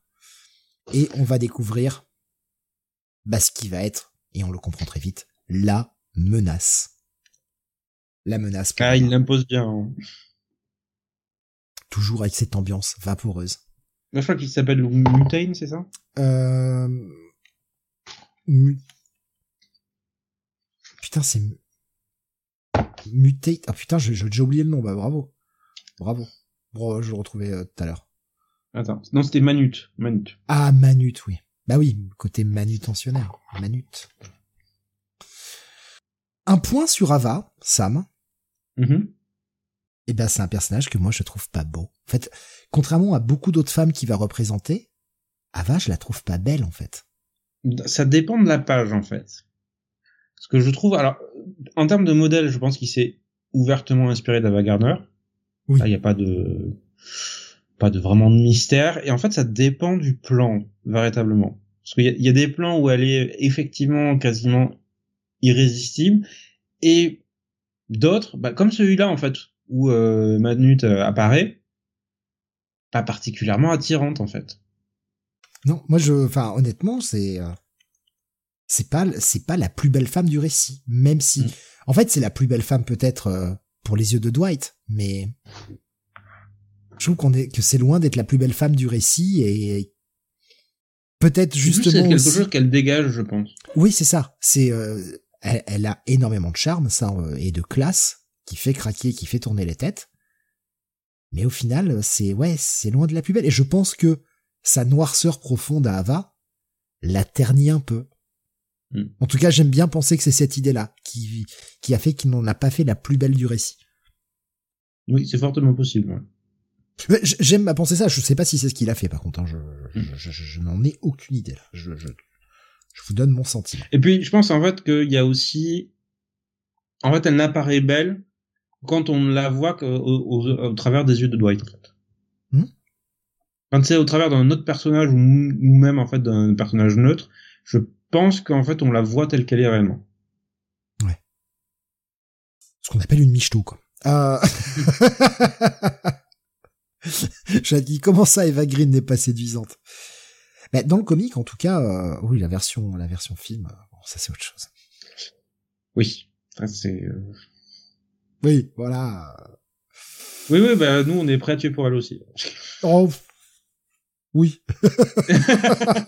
c'est bien, c'est bien. Tu admets, euh, tu admets ta faiblesse. Ouais, non, mais je, j'ai, j'ai voulu essayer de me défendre, mais en fait, non. Bah, surtout si vous retrouvez l'affiche d'Eva Green euh, de, pour, une, euh, pour Sin City, parce qu'elle en avait fait une qui est d'une sensualité, euh, tu sais, dans cette euh, je fais confiance petite chemisette euh, très légère euh, qui ne cache pas grand-chose. Voilà, c'est, c'est, c'est parfois dur d'être un homme. Comme quoi, des fois, il n'y a pas besoin de dénuder totalement. Voilà. Bah, on dit souvent, suggérer, c'est toujours beaucoup plus sexy. Ben voilà, euh, Jonath, t'as... Jonath. Merci, Merci, Jonath. Voilà, c'était très exactement celle-là que je pensais. Et oui, oui, oui, oui. Puis ce jeu sur la couleur. Mm-hmm. Le jeu sur la couleur qui, qui renforce énormément les teintes, qui les rendent... Euh... Lèvres plus pulpeuses, le regard acéré. Ouais. Tu te dis, je suis foutu. Qui les rendent irréels, qui les rendent justement très proches de la très ce côté très B D, mais qui qui sublime en fait, je trouve énormément. Et il y a cette page, alors je ne l'ai pas prise, mais il y a cette page une fois que qu'Ava part avec Manute, où on a quand même bah, le titre du récit, euh, euh, où t'as Marv qui rejoint euh, qui rejoint Dwight et qui lui fait mon pote, euh, putain, c'est une meuf, euh, voilà, tu pourrais te damner pour elle quoi. A Dame to Kill For. Voilà, hop là, j'ai placé le titre de mon récit. Et donc, ce qu'elle lui dit, c'est que euh, bah, elle est malheureuse. Elle est... Euh, elle est en danger. En danger, voilà. Elle est battue, elle est exploitée. Euh, c'est... En gros, son mari est un monstre. Et elle a besoin que Dwight la sauve, parce que finalement, elle a vu la lumière. Il n'y a que Dwight qu'elle aime. C'est ça. Euh... Elle joue très très bien la comédie, hein. C'est euh, oui, tu veux que je te dise que je suis une salope, que je suis un monstre, euh, je te le dirai, je me suis trompé. Enfin, elle fait comme si elle se rabaissait, tu sais, volontairement pour pour gagner sa pitié, et elle elle te le chope en en deux minutes. Et on verra toute sa manipulation mmh. parfaitement à l'œuvre un peu plus tard dans le récit. On va suivre tout le parcours d'une proie pour elle. Et à quel point elle retourne, elle retourne les gens. Et c'est ça qui est... Ouais, c'est, c'est, c'est écrit avec beaucoup de justesse, je trouve. Sans en faire trop. Juste assez pour que ce soit crédible et que ça passe, que ça fasse réaliste. Je pense que ça passe d'autant mieux que Miller a justement posé le personnage, nous a clairement montré ses problèmes et la manière dont, en fait, Ava le possède déjà avant même qu'elle rentre. Avant même Bien qu'elle sûr. Ouvre la bouche, qu'elle dise le moindre mot, tu sais que quoi qu'elle demande, il va le faire. Parce qu'il te le dit, en fait. Mmh, bien sûr. Oui, bah, euh, oui, il, il le dit clairement. Et, et justement, on va, on va avoir un Dwight qui euh, bah, ne cesse de penser à Ava depuis qu'elle est partie, depuis qu'elle a été ramenée par Annette. Le mec a repiqué à fumer, lui qui avait arrêté. Mmh. Il reprend... En fait... Ça nous montre que, bah, et, et bon, après, il n'y a pas besoin d'avoir fait euh, beaucoup de beaucoup de psycho pour le comprendre. C'est, euh, il revient aux vieilles, aux mauvaises habitudes. Mmh. Ava, c'est la mauvaise habitude par excellence. C'est sa petite drogue à lui. Et, et ouais, c'est c'est une, euh, bah, c'est une pourriture en fait. Mais c'est une pourriture qui ne cesse d'aimer. Et le fait qu'elle Parce revienne, qu'il ne sait pas en... encore à quel point elle est pourrie. Oui, voilà, il ne sait pas encore à quel point elle est pourrie. Elle lui a fait du mal, certes, mais le fait qu'elle le, elle revienne vers lui en disant « Je t'ai toujours aimé, je sais que j'ai fait de la merde, je te demande pardon, machin. » Si je, je vais avoir ma revanche et je vais enfin ra- avoir cet amour qui m'a échappé, qui me, qui me hante, qui m'a détruit. Et donc, il se dit « Bah, ouais, je vais aller m'infiltrer, je vais aller la sauver, euh, la demoiselle en détresse, je, je vais euh, tout faire. » Et là, euh, bah, Frank Miller se fait plaisir, il se dit « Tiens, j'avais pas fait un truc qui s'appelait Ronin à un moment. Tiens, si je remettais un peu d'architecture. Hein. Oui, à l'ancienne. Parce que. Alors, moi, c'est plutôt architecture italienne, j'ai l'impression. Ah, moi, je, j'ai revu vraiment ce côté, tu sais, un peu, euh, un peu Japon. Euh, certes, en mettant des tuiles, mais la façon dont ils les alignent bien droite, et cetera, ça, ça m'a redonné un peu cette image très Japon, euh, mmh. dans le, avec en plus ce côté infiltration très, très ninja samouraï, tu vois. Donc euh, ouais, des, des, encore une fois des planches. Ouais, mais c'est, le côté tuile, ouais, fait très japonais. Ouais, c'est moi, c'est, c'est à ça que ça m'a fait penser. Après, je, enfin, on voit que c'est des tuiles, mais la façon de s'est aligné sur cette première case, moi, ça m'a mm-hmm. fait tout de suite penser à ça. Je me suis dit tiens, il nous refait un petit coup de, eh, vous voyez, je sais faire plein de trucs. Et il peut, hein, il peut se permettre. Putain, ça a de la gueule quand même.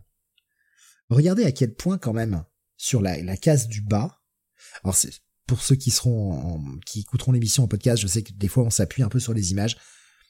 Parfois on est obligé d'utiliser un peu le côté visuel, mais donc du coup vous n'avez pas les images, c'est un peu plus compliqué. Mais regardez pour ceux qui sont sur le live là, regardez sur la case du bas comment cette euh, cette espèce de petite tourelle, en tout cas cette espèce de, d'excroissance de tuiles que l'on voit au premier plan, il n'y en a pas une qui est pareille.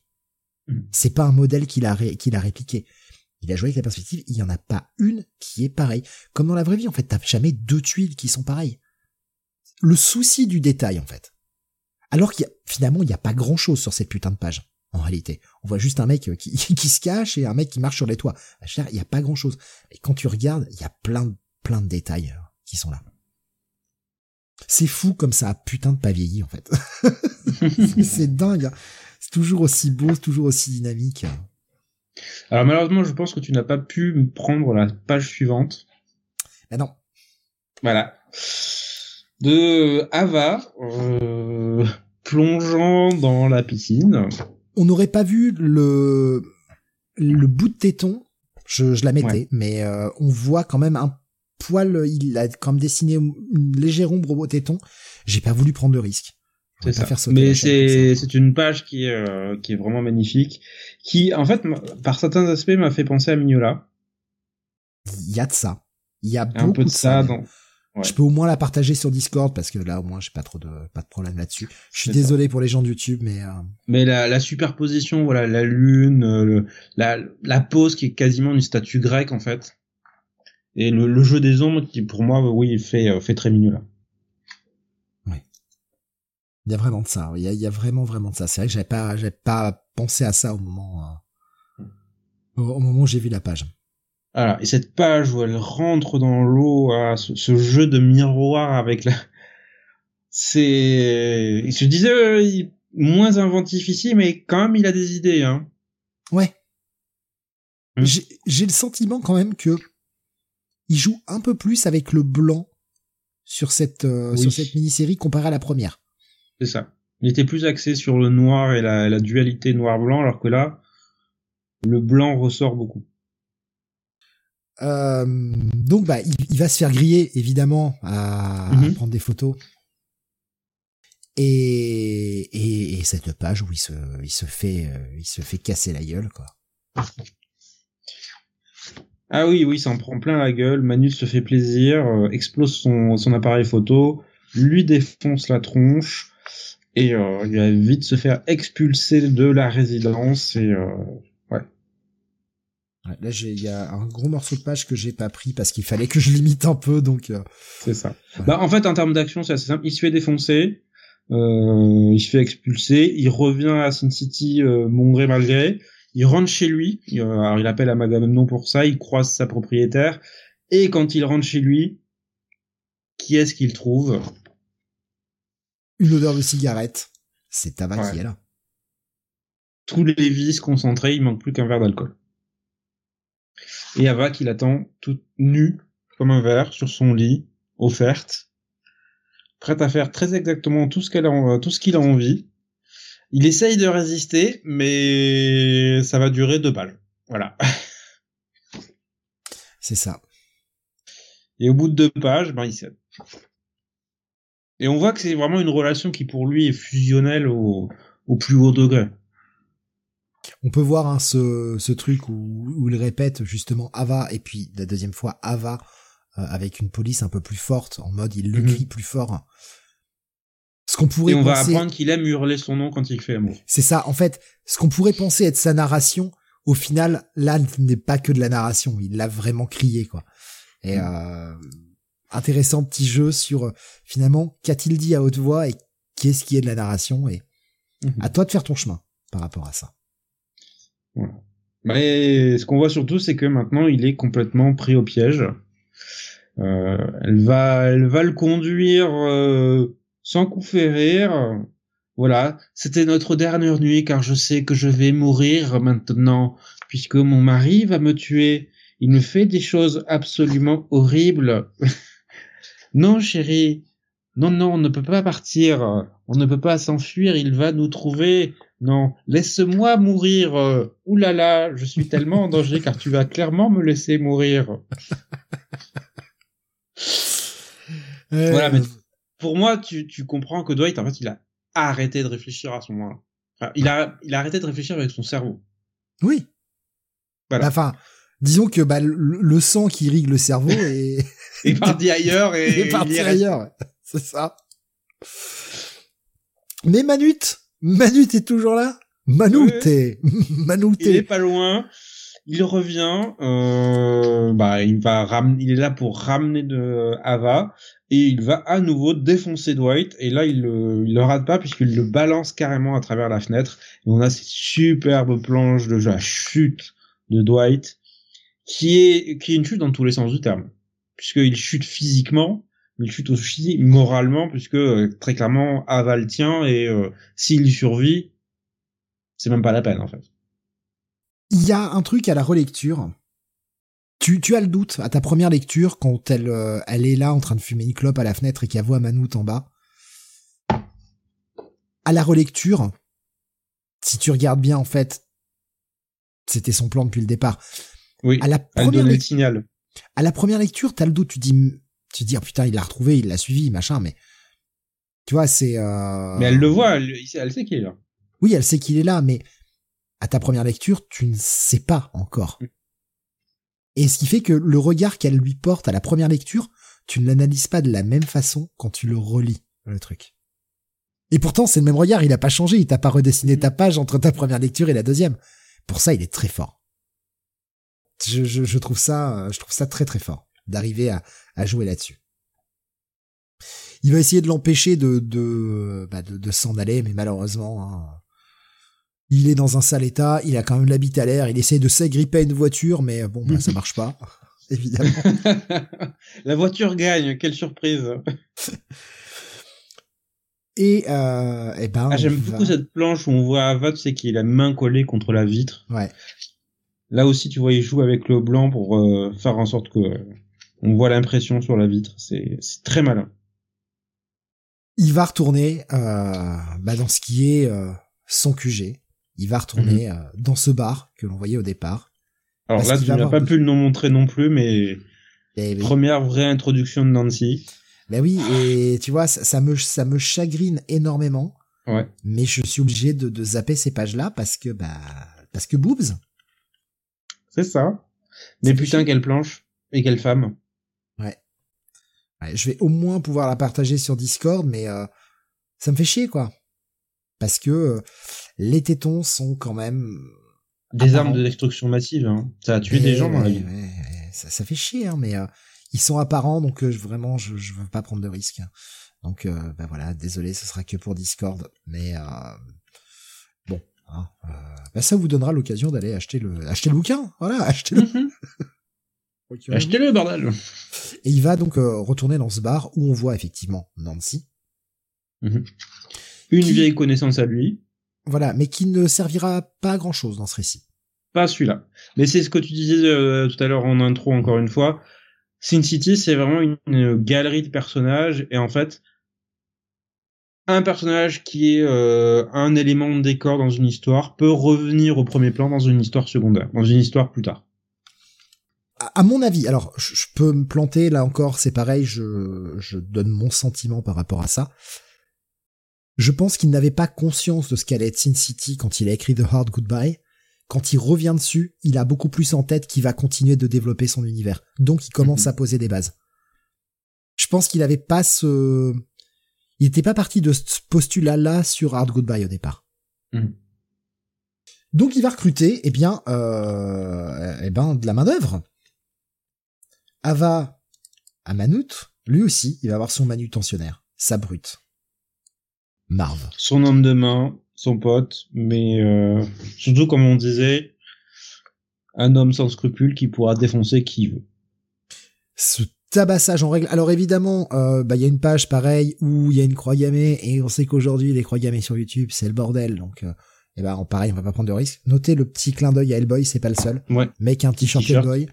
On verra aussi qu'il y a un autre personnage qui a un porte-clés, Hellboy, à un autre moment. Mm-hmm. Voilà. Puis à un moment, c'est... il vire Wolverine du bar. Je l'ai pris, t'inquiète pas, ça. ça, je l'ai pris. C'était trop tentant. Je pouvais pas faire autrement. Mais c'était trop rigolo. Euh, attends, je l'ai pris ou je l'ai viré des sélections? Non, je, je dû le garder. J'ai dû le garder. Donc, euh, Marv est là. Et, euh, et justement, c'est, c'est cette page-là, comme je te disais tout à l'heure, moi, qui m'a fait, euh, qui m'a fait comprendre cette narration en italique. C'est cette page-ci où, euh, dans toute la partie en Italie, qui dit de toute façon, euh, bah je l'exploite, euh, il peut crever, de toute façon il est con, euh, voilà, on s'en branle lui quoi. Et c'est là que j'ai vu la bête euh, dans la narration mmh. de Dwight. Et du coup, je suis revenu en arrière et j'ai tout refeuilleté vite fait en me disant, en relisant les passages en italique, j'ai fait ah putain, c'était là en fait. Tout était là. Donc les super mecs... mise en scène puisque la, la séquence se termine et l'épisode en fait se termine sur euh, Cindy, c'est ça son nom? Cynthia. Euh... Nancy, Nancy, putain, je crois. Qui salue le public pour dire voilà, l'entracte est fini. Nous reprenons, nous reprenons le drame. La dernière page de ce numéro, c'est quand même je me déteste. Hein. Enfin, la dernière phrase de ce numéro, ouais. c'est je me déteste.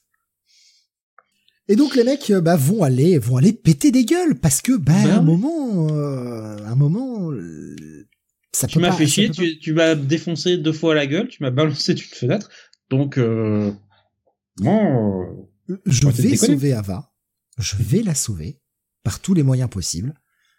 Et euh, Marv, il veut, il, il aime péter des gens. C'est ça. Et quand on lui donne une bonne raison, en plus, c'est parfait. Et donc Marv versus Manute. C'est ça. Toi, alors, t'as fait mal à mon pote. Le Toi, suspense n'est pas très long. Hein. Ah ouais. Il le défonce. Ouais. Et la, la mise en scène, elle est, elle est juste magique. Euh, ah, j'ai, j'ai Avec pas pu un, tout prendre. Une poêle d'humour quand même. Ouais, j'ai pas pu tout prendre, évidemment. Euh, encore une fois, je suis obligé de limiter un peu euh, le diapo. La séquence est hilarante, voilà, parce qu'il commence par le défoncer, mais alors à coup de poing, il prend trois secondes, tu sais, pour souffler après lui avoir balancé euh, deux cents coups de poing. Il entend un et là, il se remet dessus, il le défonce à nouveau. Regardez la violence, comment c'est... Ah ouais, tu te demandes, mais comment, il... comment Manu, t'es encore en vie à la fin, en fait. C'est surtout ça. Moi, ce que j'adore, c'est que tout pue la violence dans cette, dans cette page. Ouais. Tout pue la violence, tout pue le mouvement, tout pue le, le côté euh, destruction pure et dure, en fait. La, la fenêtre explose. Vraiment, il y a des, il y a des morceaux de verre partout. Et juste en dessous... Marv qui a plus un visage humain, là. Ah oh bah totalement, ouais. Et juste en dessous, on est sur que du noir et les personnages juste en blanc. en blanc, avec vraiment quelques gouttes de sang, ces, ces onomatopées qui, qui montrent à quel point ils le, le fracassent. Tu lis d'ailleurs, quand tu en termes de narration, tu lis d'abord le, le bruit des coups de poing mm-hmm. avant de voir la séquence. Bah ton œil en fait suit les euh, les trucs avant d'arriver sur l'image. Ouais. Encore une fois, là, en termes de mise en scène, c'est extrêmement bien pensé. Bah oui, parce que, outre le, le dessin, c'est Miller qui a fait toute la, euh, tout le lettrage. Donc c'est, ouais. Et donc, pendant ce temps-là, Dwight, lui, eh ben, il va aller chercher, euh, le mari d'Ava, euh, Damien. Mm-hmm. Damien Lord. Et... Qui n'a pas le, ouais, qui a pas un, qui a un petit physique. Ouais. Qui va pas durer longtemps. Voilà. Et euh, qui lui dit non mais enfin euh, tu t'es fait complètement manipuler, euh, c'est Ava la pourriture. Sauf que le, au lieu de simplement discuter avec lui et essayer de le convaincre des arguments, bah Damien va faire une erreur. Il va sortir un flingue, ce qui va mettre Dwight en rage. Dwight va le balancer dans sa putain de bibliothèque, lui éclater la gueule. Sauf qu'en le balançant dans la bibliothèque, bah ils seront le coup et Damien va mourir. Personne ne meurt en ma présence. Ouais. C'est dommage. Oui. Comme je te laisse y aller, c'est là. Ouais, et c'est là que bah, Ava apparaît, qu'on comprend vraiment qui elle est. Et euh, on revient à ce que tu disais tout à l'heure. Effectivement, elle n'est pas particulièrement attirante sur ces pages. Ouais, moi je, je trouve qu'il lui, il lui déforme les traits. Euh, mm-hmm. Montrer sa...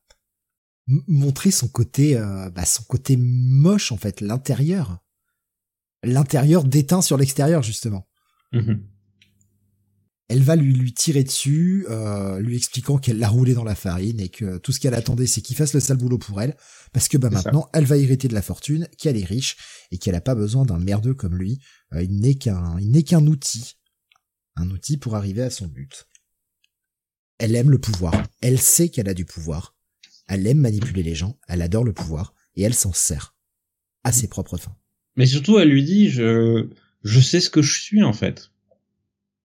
Voilà. Je sais très bien ce que je suis.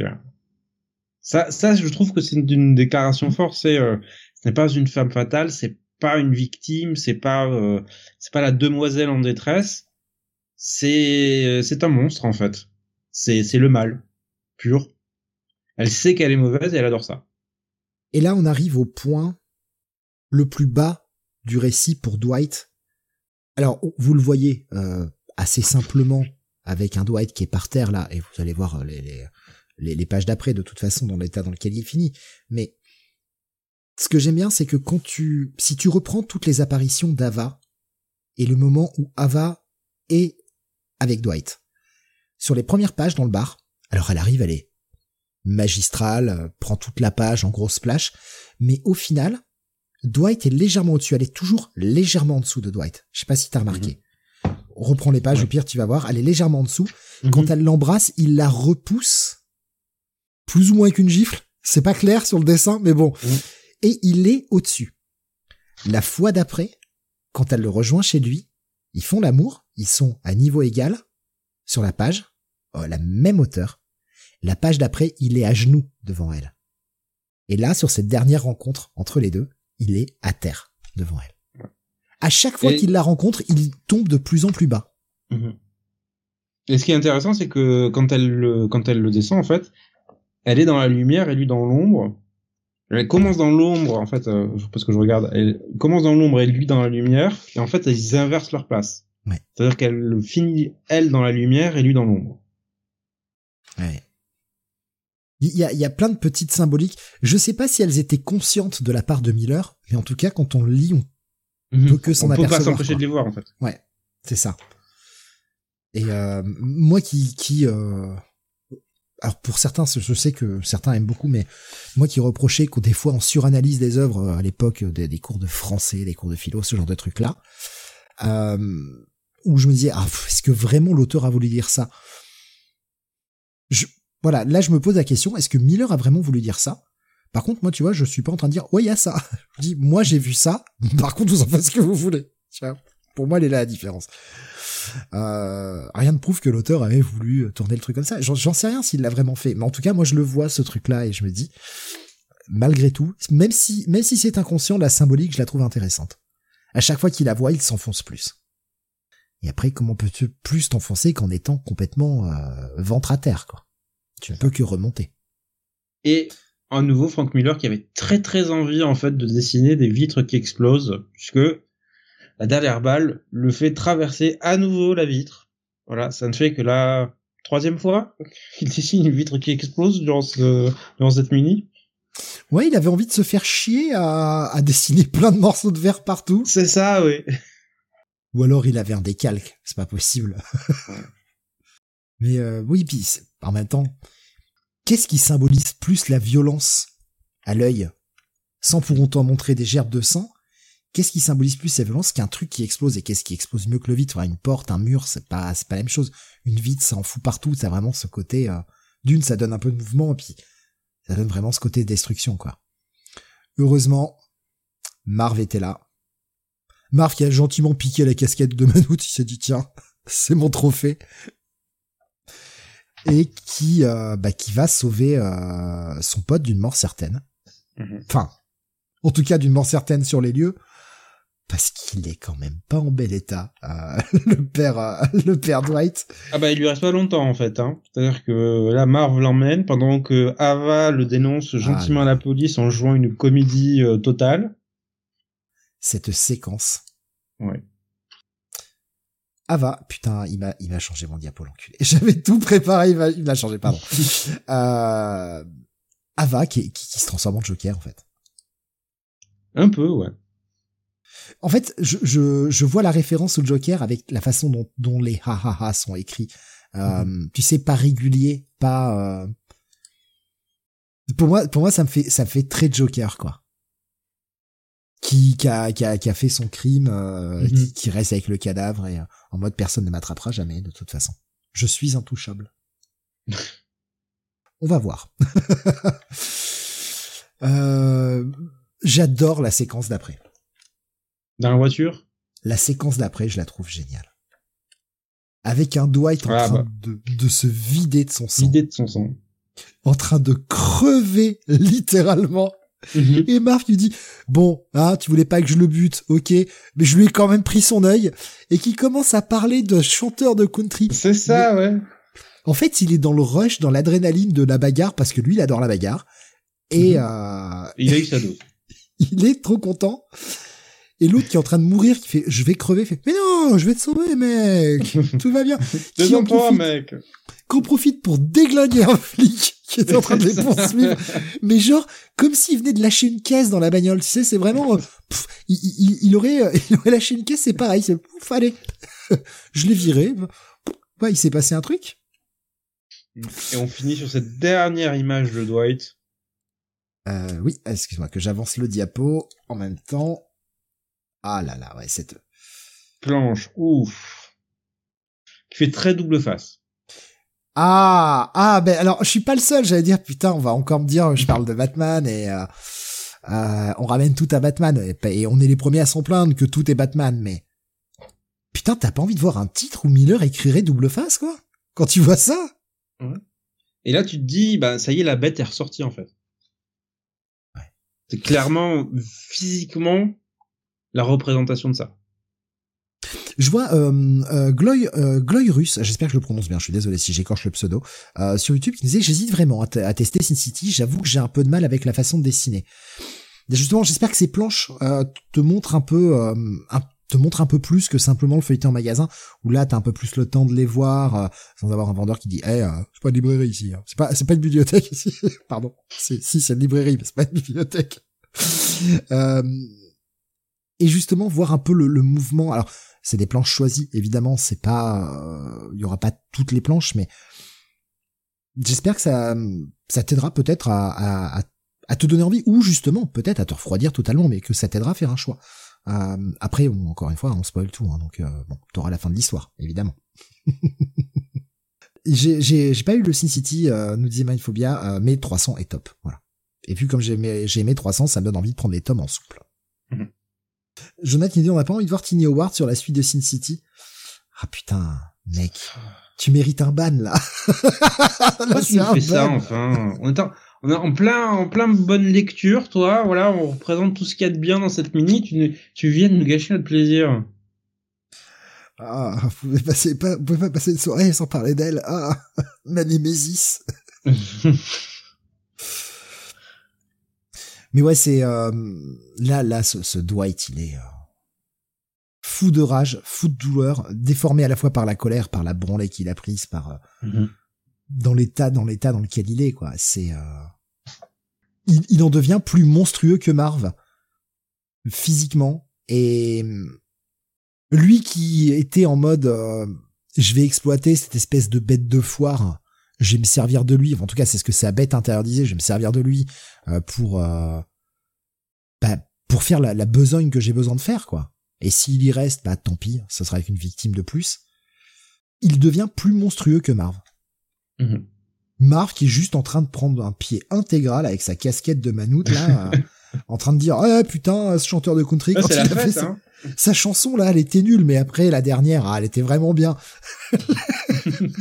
L'autre il est en train de perdre ses tripes à l'arrière. Oh, c'est ouais. Toi qui lui dis, écoute, parce que là il lui demande en fait de l'amener euh, dans le quartier, euh, dans le quartier de la vieille ville, et Marc lui dit mais euh, euh, non, t'as vu le type de blessure, j'en ai déjà vu des comme ça. En gros, il te reste dix minutes. Il lui dit encore heureux qu'elle avait un pistolet de gonzesse, hein, parce qu'elle t'aurait tiré dessus avec un vrai flingue, un vrai flingue d'homme. C'est ça. T'es resté, mec. T'étais pas encore en vie, hein. J'adore. C'est tellement con, mais il a quand même pris des plombs dans la gueule, mais oh, il t'a tiré dessus. C'est un petit flingue, ça va. Il dit ouais, t'as dix minutes et il faut vingt minutes pour rejoindre la vieille ville. L'autre il dit non non, euh, je vais tenir. Et son monologue intérieur qui est en mode bourré de rage. Salope, je vais te crever.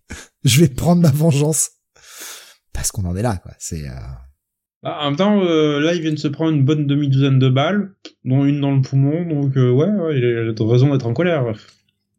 C'est, ouais, je, oh, je sais pas. Est-ce que, est-ce que c'est vraiment une raison, Sam, pour être en colère? Vraiment.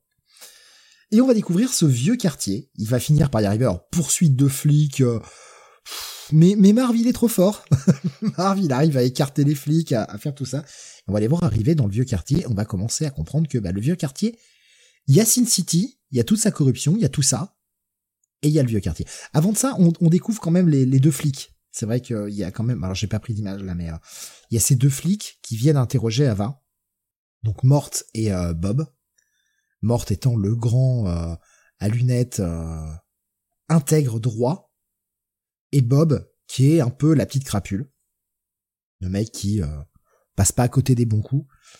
Et euh, Ava l'a tout de suite compris en voyant Morte que... Euh, Morte, il a l'air bien droit dans ses bottes. Il a l'air ouais. grand, il a l'air fort, il va pouvoir la protéger.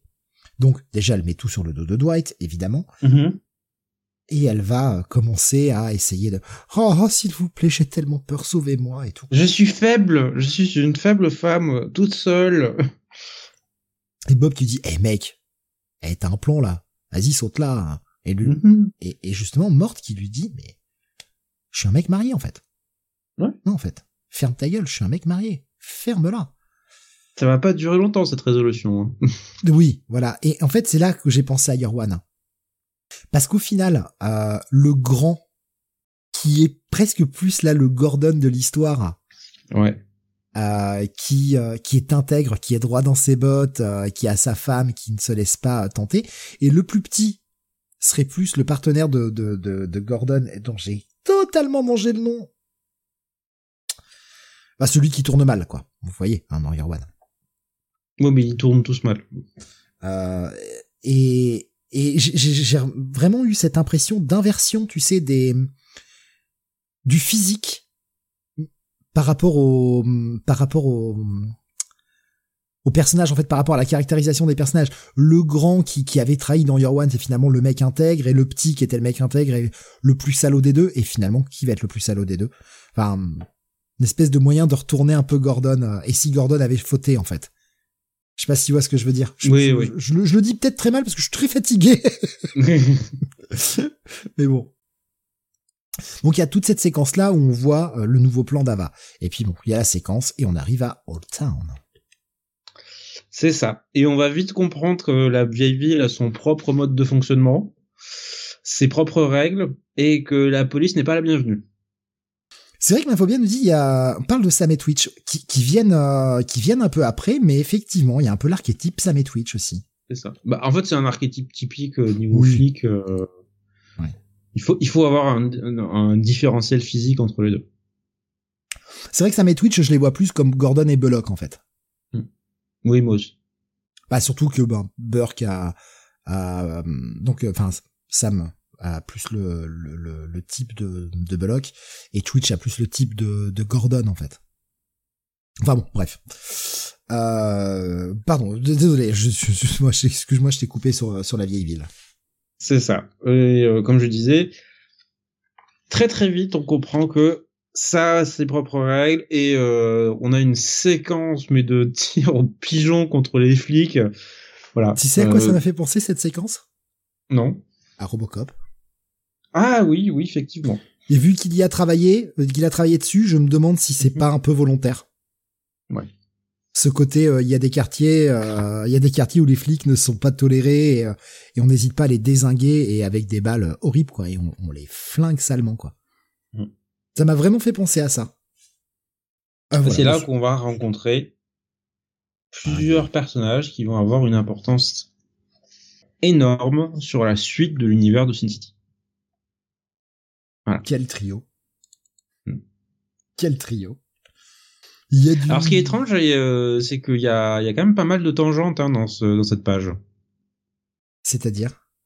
Euh, bah, la jambe de Mio, tu vois, qui est derrière celle de Gale. Euh, euh, là, le bras ouais. de Mio qui euh, va sur le, la troisième personnage en, à gauche. Donc, tu vois, les tangentes au euh, niveau dessin qui se, qui se superposent. Hmm.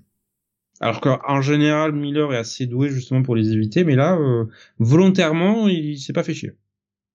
Je sais pas. En même temps, la façon dont elles sont dessinées, t'as, t'as ce côté, tu regardes. Je pense que c'est pour représenter le lien, en fait, entre. Ouais. Sans doute. Puis t'as, t'as pour montrer, côté... elles sont toutes liées entre elles et il euh, y a pas de, il y a pas de séparation.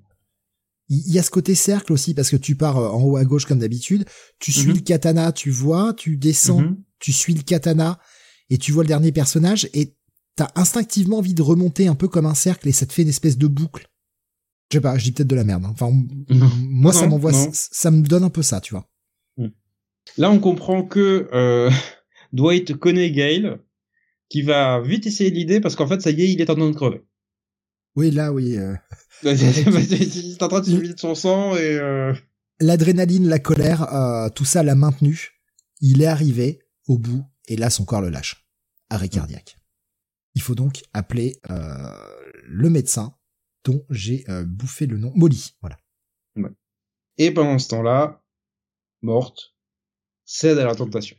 Voilà. Morte montre, euh, montre qu'il est loin d'être mort euh, dans le slip. C'est ça, ouais. Il va la retrouver et ça s'arrête sur elle ouvrant la porte, mais tu comprends ce qui va se passer. Ouais. Tu comprends. C'est, c'est clair et net. Et de toute façon, si t'avais pas compris, tu vas voir que un petit peu plus tard, oui, oui. Bon, c'est explicite. J'aime bien. Non mais elle, tu sais, il l'appelle pendant qu'elle est dans sa baignoire et elle, elle, elle répond quand elle voit le téléphone sonner. Eh ben putain, il était temps. Qu'on continuons du coup euh, sur. Euh... Oui. Sur Dwight qui va gentiment se remettre ah. euh, tranquillement et c'est là qu'on va véritablement rencontrer Gale pour la première fois. Qui lui dit bah je savais que t'allais revenir mon grand. Qu'est-ce que j'aime le personnage de Gale. Ouais. la seule véritablement, peut-être personne décente en fait dans cette mine. C'est c'est ça, c'est-à-dire qu'elle a son elle, elle a son sa... code. Oui, elle a son code, elle, mais... elle a sa croix à porter, ça reste une prostituée. Mm-hmm. Mais euh... elle est elle est intègre. Mm. Elle est elle est totalement intègre et elle est, et on va le comprendre très vite, elle est amoureuse de lui. Oui. Voilà, elle elle l'aime, elle est amoureuse de lui et euh... même si lui ne lui rend pas son amour, elle, elle l'aime euh, plus que tout. Je me suis trompé de page sur Discord, excusez-moi, je vous ai mis la page d'après. Hop, je corrige ça tout de suite en vous remettant la page d'avant. Voilà, pardon. Surtout qu'elle est, elle est extrêmement belle, cette page. Oui. Et il va euh, bah, avoir un plan. Un plan, parce que mmh. il, il y a aussi ça. On te, là, encore une fois, en termes de world building, on te montre la vieille ville que... Bah, c'est le quartier, euh, le quartier des putes et qu'elles dirigent, elles ont leur code, que les flics ne viennent pas et, euh, et que tout est, euh, voilà, tout est sous contrôle. Elles s'autocontrôlent elles-mêmes, ouais. Mais on comprend que le quartier a changé. Oui. Il y a de nouvelles têtes, euh, nouvelles têtes. Simplement. Alors, on nous, par- on nous parle des, des twins, et cetera, enfin, des jumelles. Des jumelles, ouais. Euh, qui dirigent tout, qui, euh, et qui leur font faire des, des euh, des vacations plus longues, enfin des euh, merde des comment on appelle ça en français, des shifts, putain, des comme les médecins, tu sais, euh, des gardes, voilà, en oui. quelque sorte. Elles elles vont travailler seize heures d'affilée, euh... enfin voilà, le, le quartier lui-même est en train de changer et là aussi c'est des choses qui va poser et qui seront réexploitées plus tard. C'est tellement cool de voir ça, t'as l'impression d'avoir ce monde vivant beaucoup plus que ce que l'on l'avait dans la première mini. Mm. Il, me bah, il creuse, il développe, ouais. euh, c'est un environnement qui n'a pas en fait attendu Dwight pour continuer d'exister en fait. Ouais. C'est pour ça que les choses ont changé depuis euh, depuis son absence, depuis qu'il est parti. Et, et c'est là qu'on va avoir tout son plan qui va se qui va se révéler. Ouais. Euh, Parce que les jumelles lui disent bon, tu te casses. Allez, c'est bon, t'as sauvé. Maintenant, euh... allez, ça dégage. Voilà. Lui à faire. Ça bah, dégage. Non, en fait. Et comme tu le dis, bah il a son plan. Qui est Gail, dis-leur ce que j'ai fait pour vous. Et surtout pour Mio. Et alors ça, euh, ouais. ça ce, ce petit moment où t'apprends qu'il a déjà croisé cette, ces personnages, qu'il les a sauvés en fait, sans jamais rien dire, et que là, bah, ouais, jusqu'à présent il n'a rien dit, mais là il a besoin de collecter la faveur, quoi. C'est ça. Il a besoin du retour d'ascenseur. Et ben, on, on, c'est en fait en une page surtout pour Mio, tu comprends que c'est quelqu'un qui a un code d'honneur extrêmement précis. Et elle comprend qu'elle a une dette envers lui et qu'elle doit la régler. Et du coup, en une page, ça y est, elle est de son côté. Et Parce les que... jumelles comprennent que le rapport de force est complètement inversé en trois pages. Parce qu'au départ, c'est en mode « Non, mais pas de mec ici, en fait. » Et quand il dit « Non, non, mais euh, en fait, je reste. » Je reste mode, et vous allez me donner mode, des, mais, des ordres. Com- comment ça, un mec va comment ça, un mec va nous donner des ordres, quoi. Hors de question. Sauf que... Bah voilà. Il... On va dire qu'il a des, il a le droit de leur demander des choses. Ouais. Peu à peu morte qu'on va qu'on va suivre en parallèle, hein, en même temps que euh, que Dwight continue de, de de monter son plan. Peu à peu morte, euh, bah sombre de plus en plus. On le voit de temps en temps avec son son coéquipier qui lui dit non mais mmh. mec, enfin, elle t'a retourné avec en fait. Ta cervelle toi aussi. Ouais, elle t'a retourné le cerveau, mec, t'es t'es t'es t'es fini quoi. Arrête. Mmh.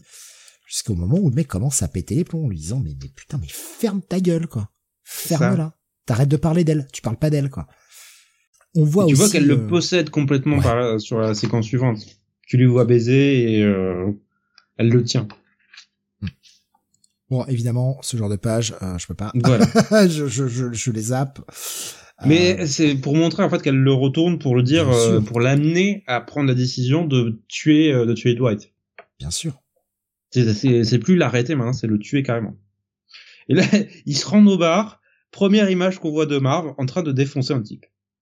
Parce que, voilà. Parce que Marv ne peut être que dans un environnement violent. Quoi qu'il arrive. Quelle que soit la séquence où en fait Marv existe, dans laquelle il est montré, la violence n'est jamais loin. En même temps, t'as toute l'enquête de ces deux flics qui essayent mmh. de, bah, de pister Dwight. De retrouver Dwight. Où, où est-il passé, euh... Et ils enquêtent avec tous les gens qu'ils fréquentaient, le peu de gens d'ailleurs qu'ils fréquentaient, et tout le monde nous dit, bah ouais, le mec a des problèmes, mais ça reste un gars bien, quoi. Mm-hmm. On peut pas, enfin, euh, Voilà, et Mort qui refuse en fait de l'entendre. Mmh. Voilà, pour lui, Dwight est un psychopathe, un cinglé, un...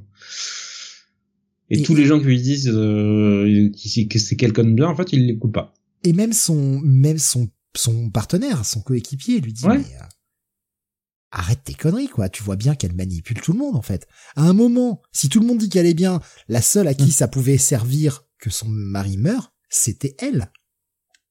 Voilà. Et euh, bah il va dans le bar, ils vont dans le bar, pardon, les flics interroger euh, bien la serveuse qui va ouais.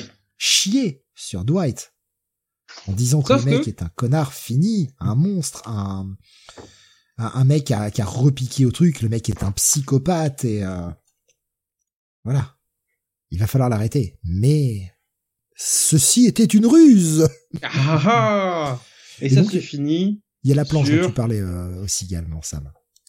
Ouais. Le moment Wolverine. Oui, oui, avec...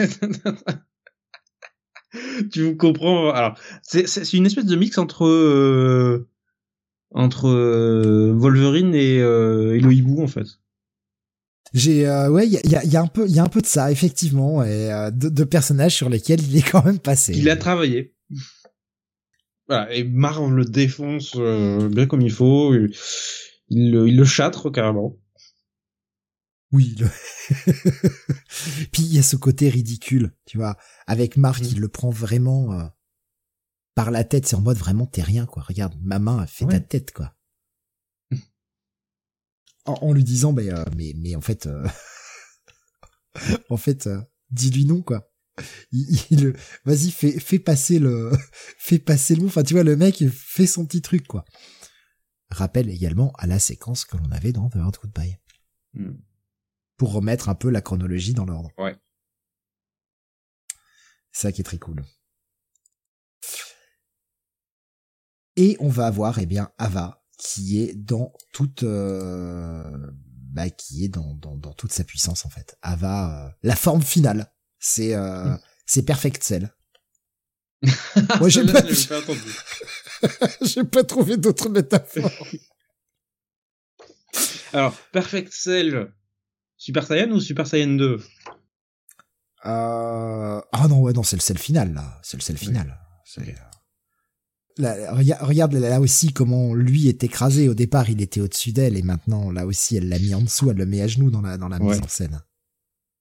Et il y a au côté aussi double face, puisque la, la moitié de son visage est dans l'ombre, et, alors, et on voit tout ce, euh, la noirceur qui ressort. Ah oui, là encore une fois, elle est déformée. Elle est, enfin, moi, je la trouve euh, ouais. hideuse, en fait. Enfin, de, de, dans, dans sa représentation, quoi. Mm-hmm. Elle est, euh, elle, pour moi, elle est totalement hideuse, quoi. Et ensuite, Mais... on a cette séquence très jubilatoire de Dwight qui va voir Manutée pour lui dire... Euh, bon, bah, je vais la buter, hein. Voilà. Dis-moi où elle est. Dis-moi les défenses. Dis-moi tout. Et tu dis, non, en fait, c'est une déesse. C'est ça. Mais qui a fondu un boulon.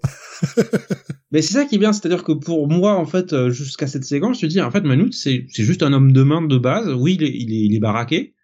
Mais, euh, y a rien de plus. Et il lui donne en deux pages un vrai caractère. Mmh. Qui est, euh, qui est un homme ultra dévoué, euh, qui est euh, qui qui lui qui lui appartient en fait.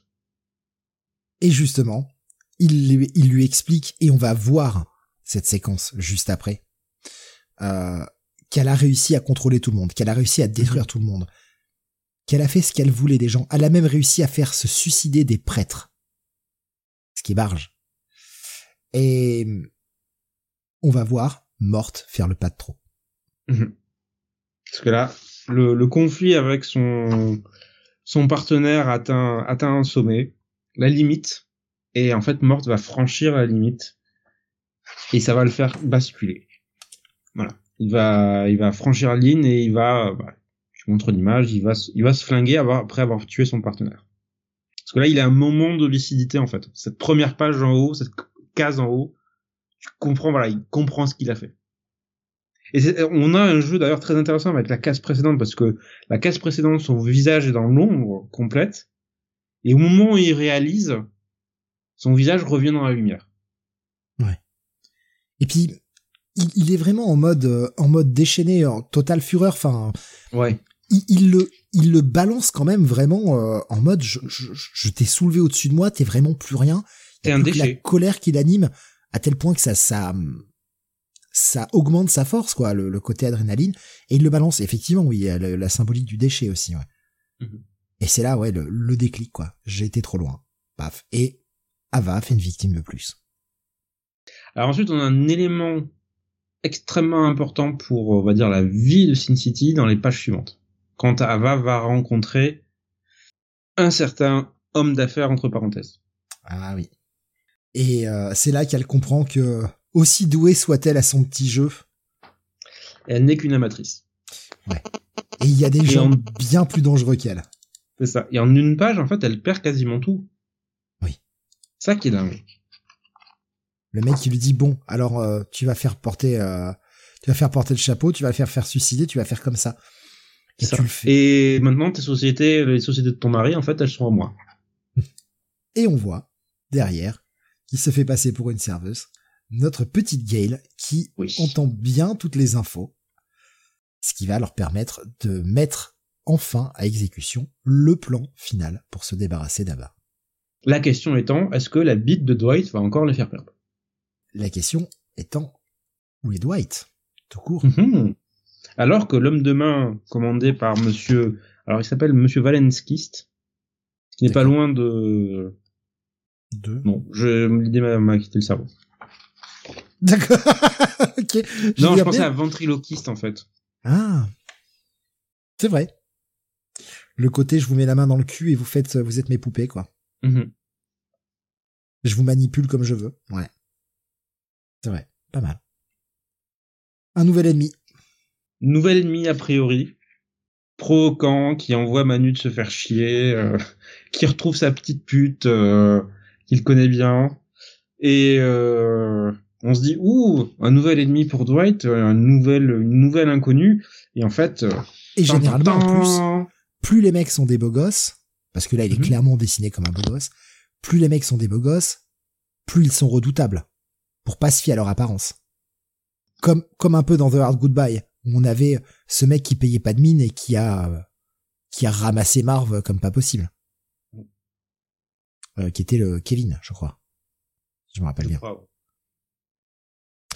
Donc, un tueur, apparence frêle, ça, ça commence à puer pour eux. Évidemment, vous n'êtes pas né de la dernière pluie, vous comprenez où ça va. C'est ça. Le twist, c'est que le nouveau tueur est en fait Dwight. Pardon. Il ah, s'est fait refaire le visage. Bah, en même temps, euh, vu, il restait plus grand-chose de l'ancien, donc... Euh...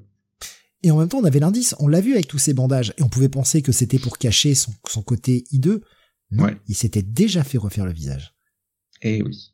Il avait prévenu Ava, d'ailleurs, avec ses visages bandés. « Je viens pour toi. »« Je viens pour toi. »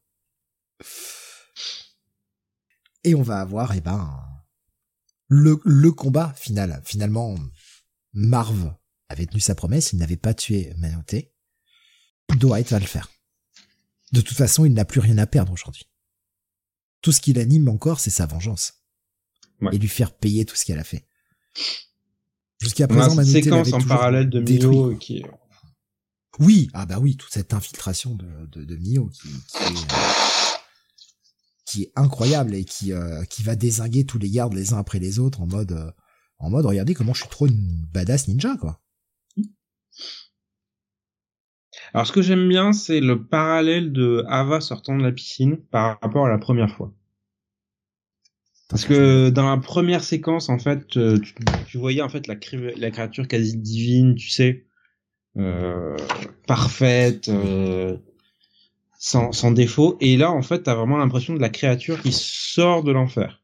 Carrément. Oui, elle est, telle, elle est totalement trouble. On ne la voit plus, ouais. en fait. Mm. C'est vrai. Ouais. Encore une fois, un peu trop de tétons, je pouvais pas trop mettre les... ouais. Mais voilà, la page, la page et les pages sont superbes. Mais c'est bon, tu peux montrer plus de Mio. C'est pas grave. Mais, ouais, j'en ai, j'en ai pas beaucoup pris parce que c'est pareil, il fallait pas alourdir trop le diapo. Mais... Mm. Euh... Un autre qui va avoir un sort peu enviable, et avec euh, Ava qui tente un dernier coup de poker. c'est lui, en fait, il m'a contrôlé mentalement, c'est un putain oui, de télépathe. Oui, c'était lui, le... Le mec est un télépathe, euh, il m'a contrôlé l'esprit, au secours. Oui, il utilise une magie étrange et bizarre, et je t'assure. Et Dwight lui laisse une dernière chance, en fait.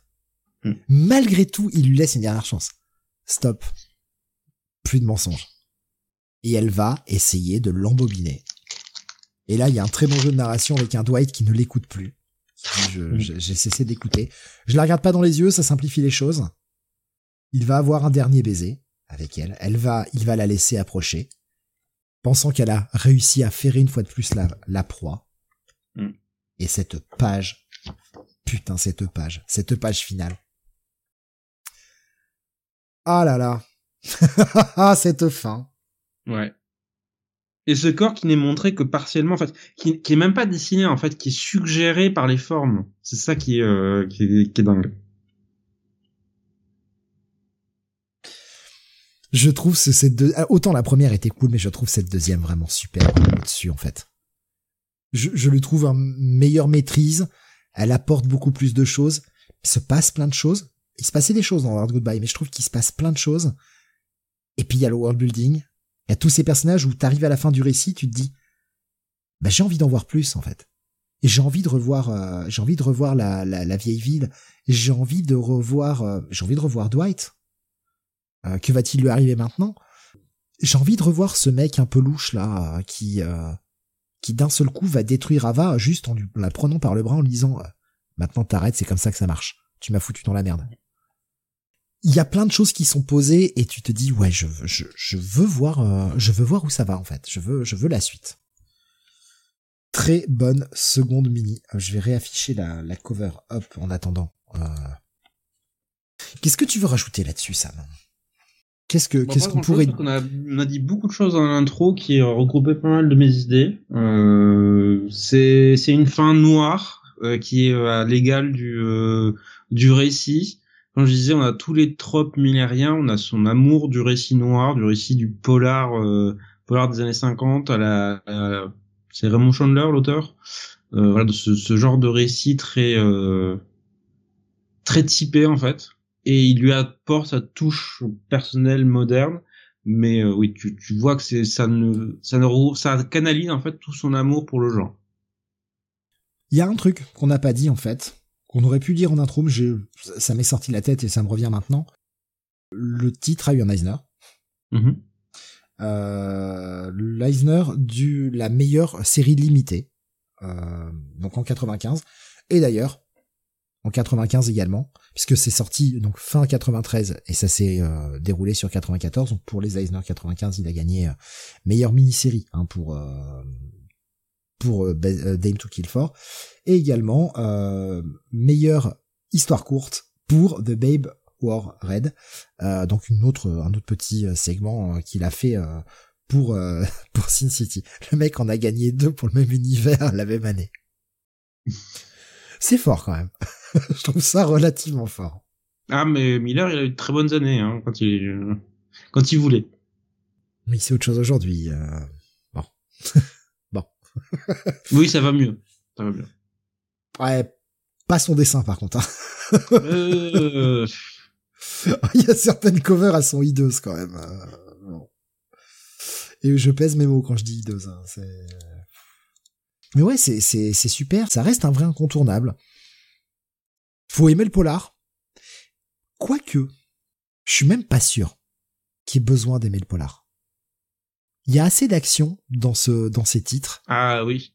Il y a assez de, même si vous n'êtes pas un aficionado du, du, du polar noir, vous pourrez trouver, parce qu'il, il lui donne quand même ces, ce code un peu moderne de, de pétage de gueule où, avant, bah, on mettait deux, trois coups de poing, le mec était à terre, t'avais pas non plus de la violence très sanglante, et cetera. Là, il donne ce côté années quatre-vingt-dix, on va jusqu'au bout et, euh, bah ouais, on voit des gueules cassées. Ouais, on et, assume. Euh, voilà, on voit des vraies gueules cassées, quoi. Cette violence, bah, qui, qui, qui émane des années quatre-vingt, qu'il a, qu'il ajoute dans ce modèle polar noir des années quarante, cinquante. Et en fait, ça fonctionne super bien. Et même si vous étiez pas forcément fan, vous connaissez pas forcément l'univers du polar, ça peut être une très bonne porte d'entrée, en fait. Et ça pourrait vous plaire même si vous n'aimez pas forcément le polar. Voilà, je ne comprends pas mmh. grand-chose de plus à rajouter, en non, fait. Non, bah, à part qu'on a beaucoup aimé, tous les deux, voilà. Ouais, ouais, ouais, ouais, ça, ça fait extrêmement plaisir. Euh, mmh. Je sais que moi, j'avais lu les deux premières, ces deux premières mini-séries, je les avais lues il y a très longtemps. Euh, et je crois que je n'ai jamais lu la suite. Donc, on y reviendra à un moment. Oui. Je ne sais pas, on sera bah, pas la prochaine fois. Surtout que les suivantes, pour moi, les troisième et quatrième sont encore meilleures. Ce sera pas la prochaine fois, mais on y reviendra à cet univers. Et ouais, on, moi, pour moi, ce sera une découverte, du coup. Même s'il y a des éléments qui ont déjà été adaptés dans les films, donc il y a des éléments qu'on connaît un oui. peu. Hein, forcément, il y a aussi ça qui joue. Euh, parce que il y a, il y a ces éléments qui ont été adaptés dans les, dans les deux films, Sin City. Ah, j'ai vu le premier, moi. Nico demande, il y a des touches de couleur dans ce tome. Alors, dans ce tome-là, non. non. Ça arrive plus tard, ça. C'est quoi, la quatrième ou cinquième mini-série qui commence à ajouter de la couleur? Je sais plus maintenant. Parce que la quatrième, ouais, dans la quatrième d'Attiello Bastard, il y a, il y a des touches de couleur. Mmh. Et je crois que dans la troisième, il n'y en a pas. Donc le Big Fat Kill. Non, il n'y a pas de touche de couleur dans la troisième. C'est vraiment à partir de la quatrième. Mmh. Ah, donc The Big Fat Kill qui sera donc la prochaine. Hein. Euh, je me rappelle plus par contre la traduction française, Sam, de la, de la troisième. Bah, c'était quoi le titre anglais? The Big, Big Fat, Fat Kill. Je, je me rappelle plus comment ils l'ont traduit en, en V F. Je, j'ai plus de, plus de souvenirs. Euh, faudrait que j'aille chercher le tome, là, mais... Euh... Ouais, alors attends, t'en regardes pas. Il est dans la pièce d'à côté. Non, non, t'en regardes pas, je vais... Hop, on va trouver ça. On va bien trouver l'info, quand même. Euh, le Grand Carnage, voilà. Ok. Ah oui, c'est vrai, D'Attiello Bastard a été traduit par cet enfant de salaud. Ce qui est... Euh, mm-hmm. totalement oui, c'est legit. Ça. Totalement legit. Ouais. Euh, mais j'espère que ça vous aura donné envie de dire... Euh... Ah, c'est le Grand Bain de Sang dans la nouvelle édition. Merci, Guigose. Ok, mais c'est le même sens, en fait. Oui, ah, totalement, ouais, ouais. Totalement. Après, est-ce que le fait qu'il y ait le mot sang dedans, ça rend pas la chose plus violente que Carnage, tu vois? Bah, Carnage, c'est relativement violent aussi. Je sais pas, je trouve que bain de sang, il y a, y a beaucoup plus l'image, tu vois. Mmh. Tu te fais tout de suite l'image, bah, vraiment du sang partout. Carnage, c'est un peu vague, quoi. Non, non, je trouve que ça, ça désigne bien le truc. Tu, tu sais dans quoi tu t'engages. D'accord. Ah ouais, ok. C'est marrant, c'est marrant comme quoi des fois on n'a pas les mêmes. Euh...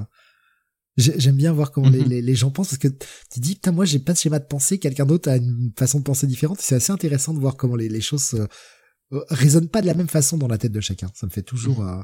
je trouve ça toujours cool en fait. Euh, donc bah le la suite ce sera plus tard, ce sera clairement pas pour deux mille vingt-trois. Oui. De toute façon, il nous en reste deux. On n'a pas encore fait le choix de ce qui sera euh, en novembre, en décembre. Mais on, on vous fera sous peu. Euh, il y aura, je pense, euh, au moins un X-Men, histoire d'avancer un peu dessus. Oui. De l'autre, de l'autre je sais pas. De toute façon, on, on, on vous annoncera ça à l'avance, évidemment, pour que vous ayez toujours le temps de les relire. Euh, ce sera le mois prochain. D'ici là, euh, qu'est-ce qu'il va y avoir? Eh bien, il y aura euh, la semaine prochaine deux émissions. Il y aura le Comics Weekly, jeudi à vingt et une heures, avec les sorties V O de la semaine. Et puis, euh, dans la, le, le vendredi, pour finir le mois, il y aura l'émission Manga City, évidemment, pour, euh, bah, pour revenir sur les sorties euh, manga de ce mois d'octobre. Oui, octobre. j'ai, j'ai eu un avec doute. Beaucoup de choses. Et puis, euh, pour ce petit indice que je laisse planer depuis maintenant une petite semaine et demie en vous disant il revient en novembre, ah, sur le salon annonce, vous avez un petit indice supplémentaire. Voilà. Et euh, bah, la suite des indices et la révélation finale bah, la semaine prochaine. Alors, vous allez encore y réfléchir. Même si il se peut, et je ne répondrai pas à cette affirmation, il se peut que certains aient déjà trouvé de quoi on parle. Voilà, on ah, n'en dira pas plus. Ah, le pas. Mystère. Donc, euh, merci. Merci ah, de nous avoir suivis. Oui. Gigos qui nous montre... Euh... Ah ouais, oh la... Non, il y a une frise, les salaud oui, c'est... c'est pas bien de faire ça, vous allez me faire craquer. C'est la version souple ou la version hard, ça, du coup euh, je pense que c'est la version hard. Ouais, je pense que sur la version souple, il doit pas y avoir de... Doit pas y avoir de... C'est possible aussi. De frise. J'ai pas regardé. Ouais, j'ai, j'ai pas pensé à regarder non plus, en fait. Euh, sur la collector, ouais, c'est la collector, ok. Ah, c'est, c'est joli quand même. Ah, c'est beau, quand même. C'est vraiment beau. Pas de frise avec la souple. Mais non, vous allez pas me faire acheter une collector, non, non. Je serai fort, je serai fort. Je ne craquerai pas sur ça, le collector. Pas aujourd'hui. Euh, les, trop, les non, magasins sont fermés. J'aime trop le souple. Oui, mais Amazon ne ferme jamais, Sam. Mais ouais, non, j'aime trop le, le, le format souple. Mais euh, bon, bref, on verra. Mais en tout cas, c'est beau. C'est vraiment très joli. Voilà, merci de nous avoir suivis. On vous souhaite une excellente fin de nuit, un très bon week-end. Rendez-vous jeudi prochain pour le Comics Weekly. Et, et surtout, amusez-vous bien, parce qu'il n'y a toujours pas de générique sur cette émission. Un jour, j'en ferai un. Je vous, je vous oui, bonne nuit à vous. Euh, reposez-vous bien durant ce week-end. On en a tous bien besoin.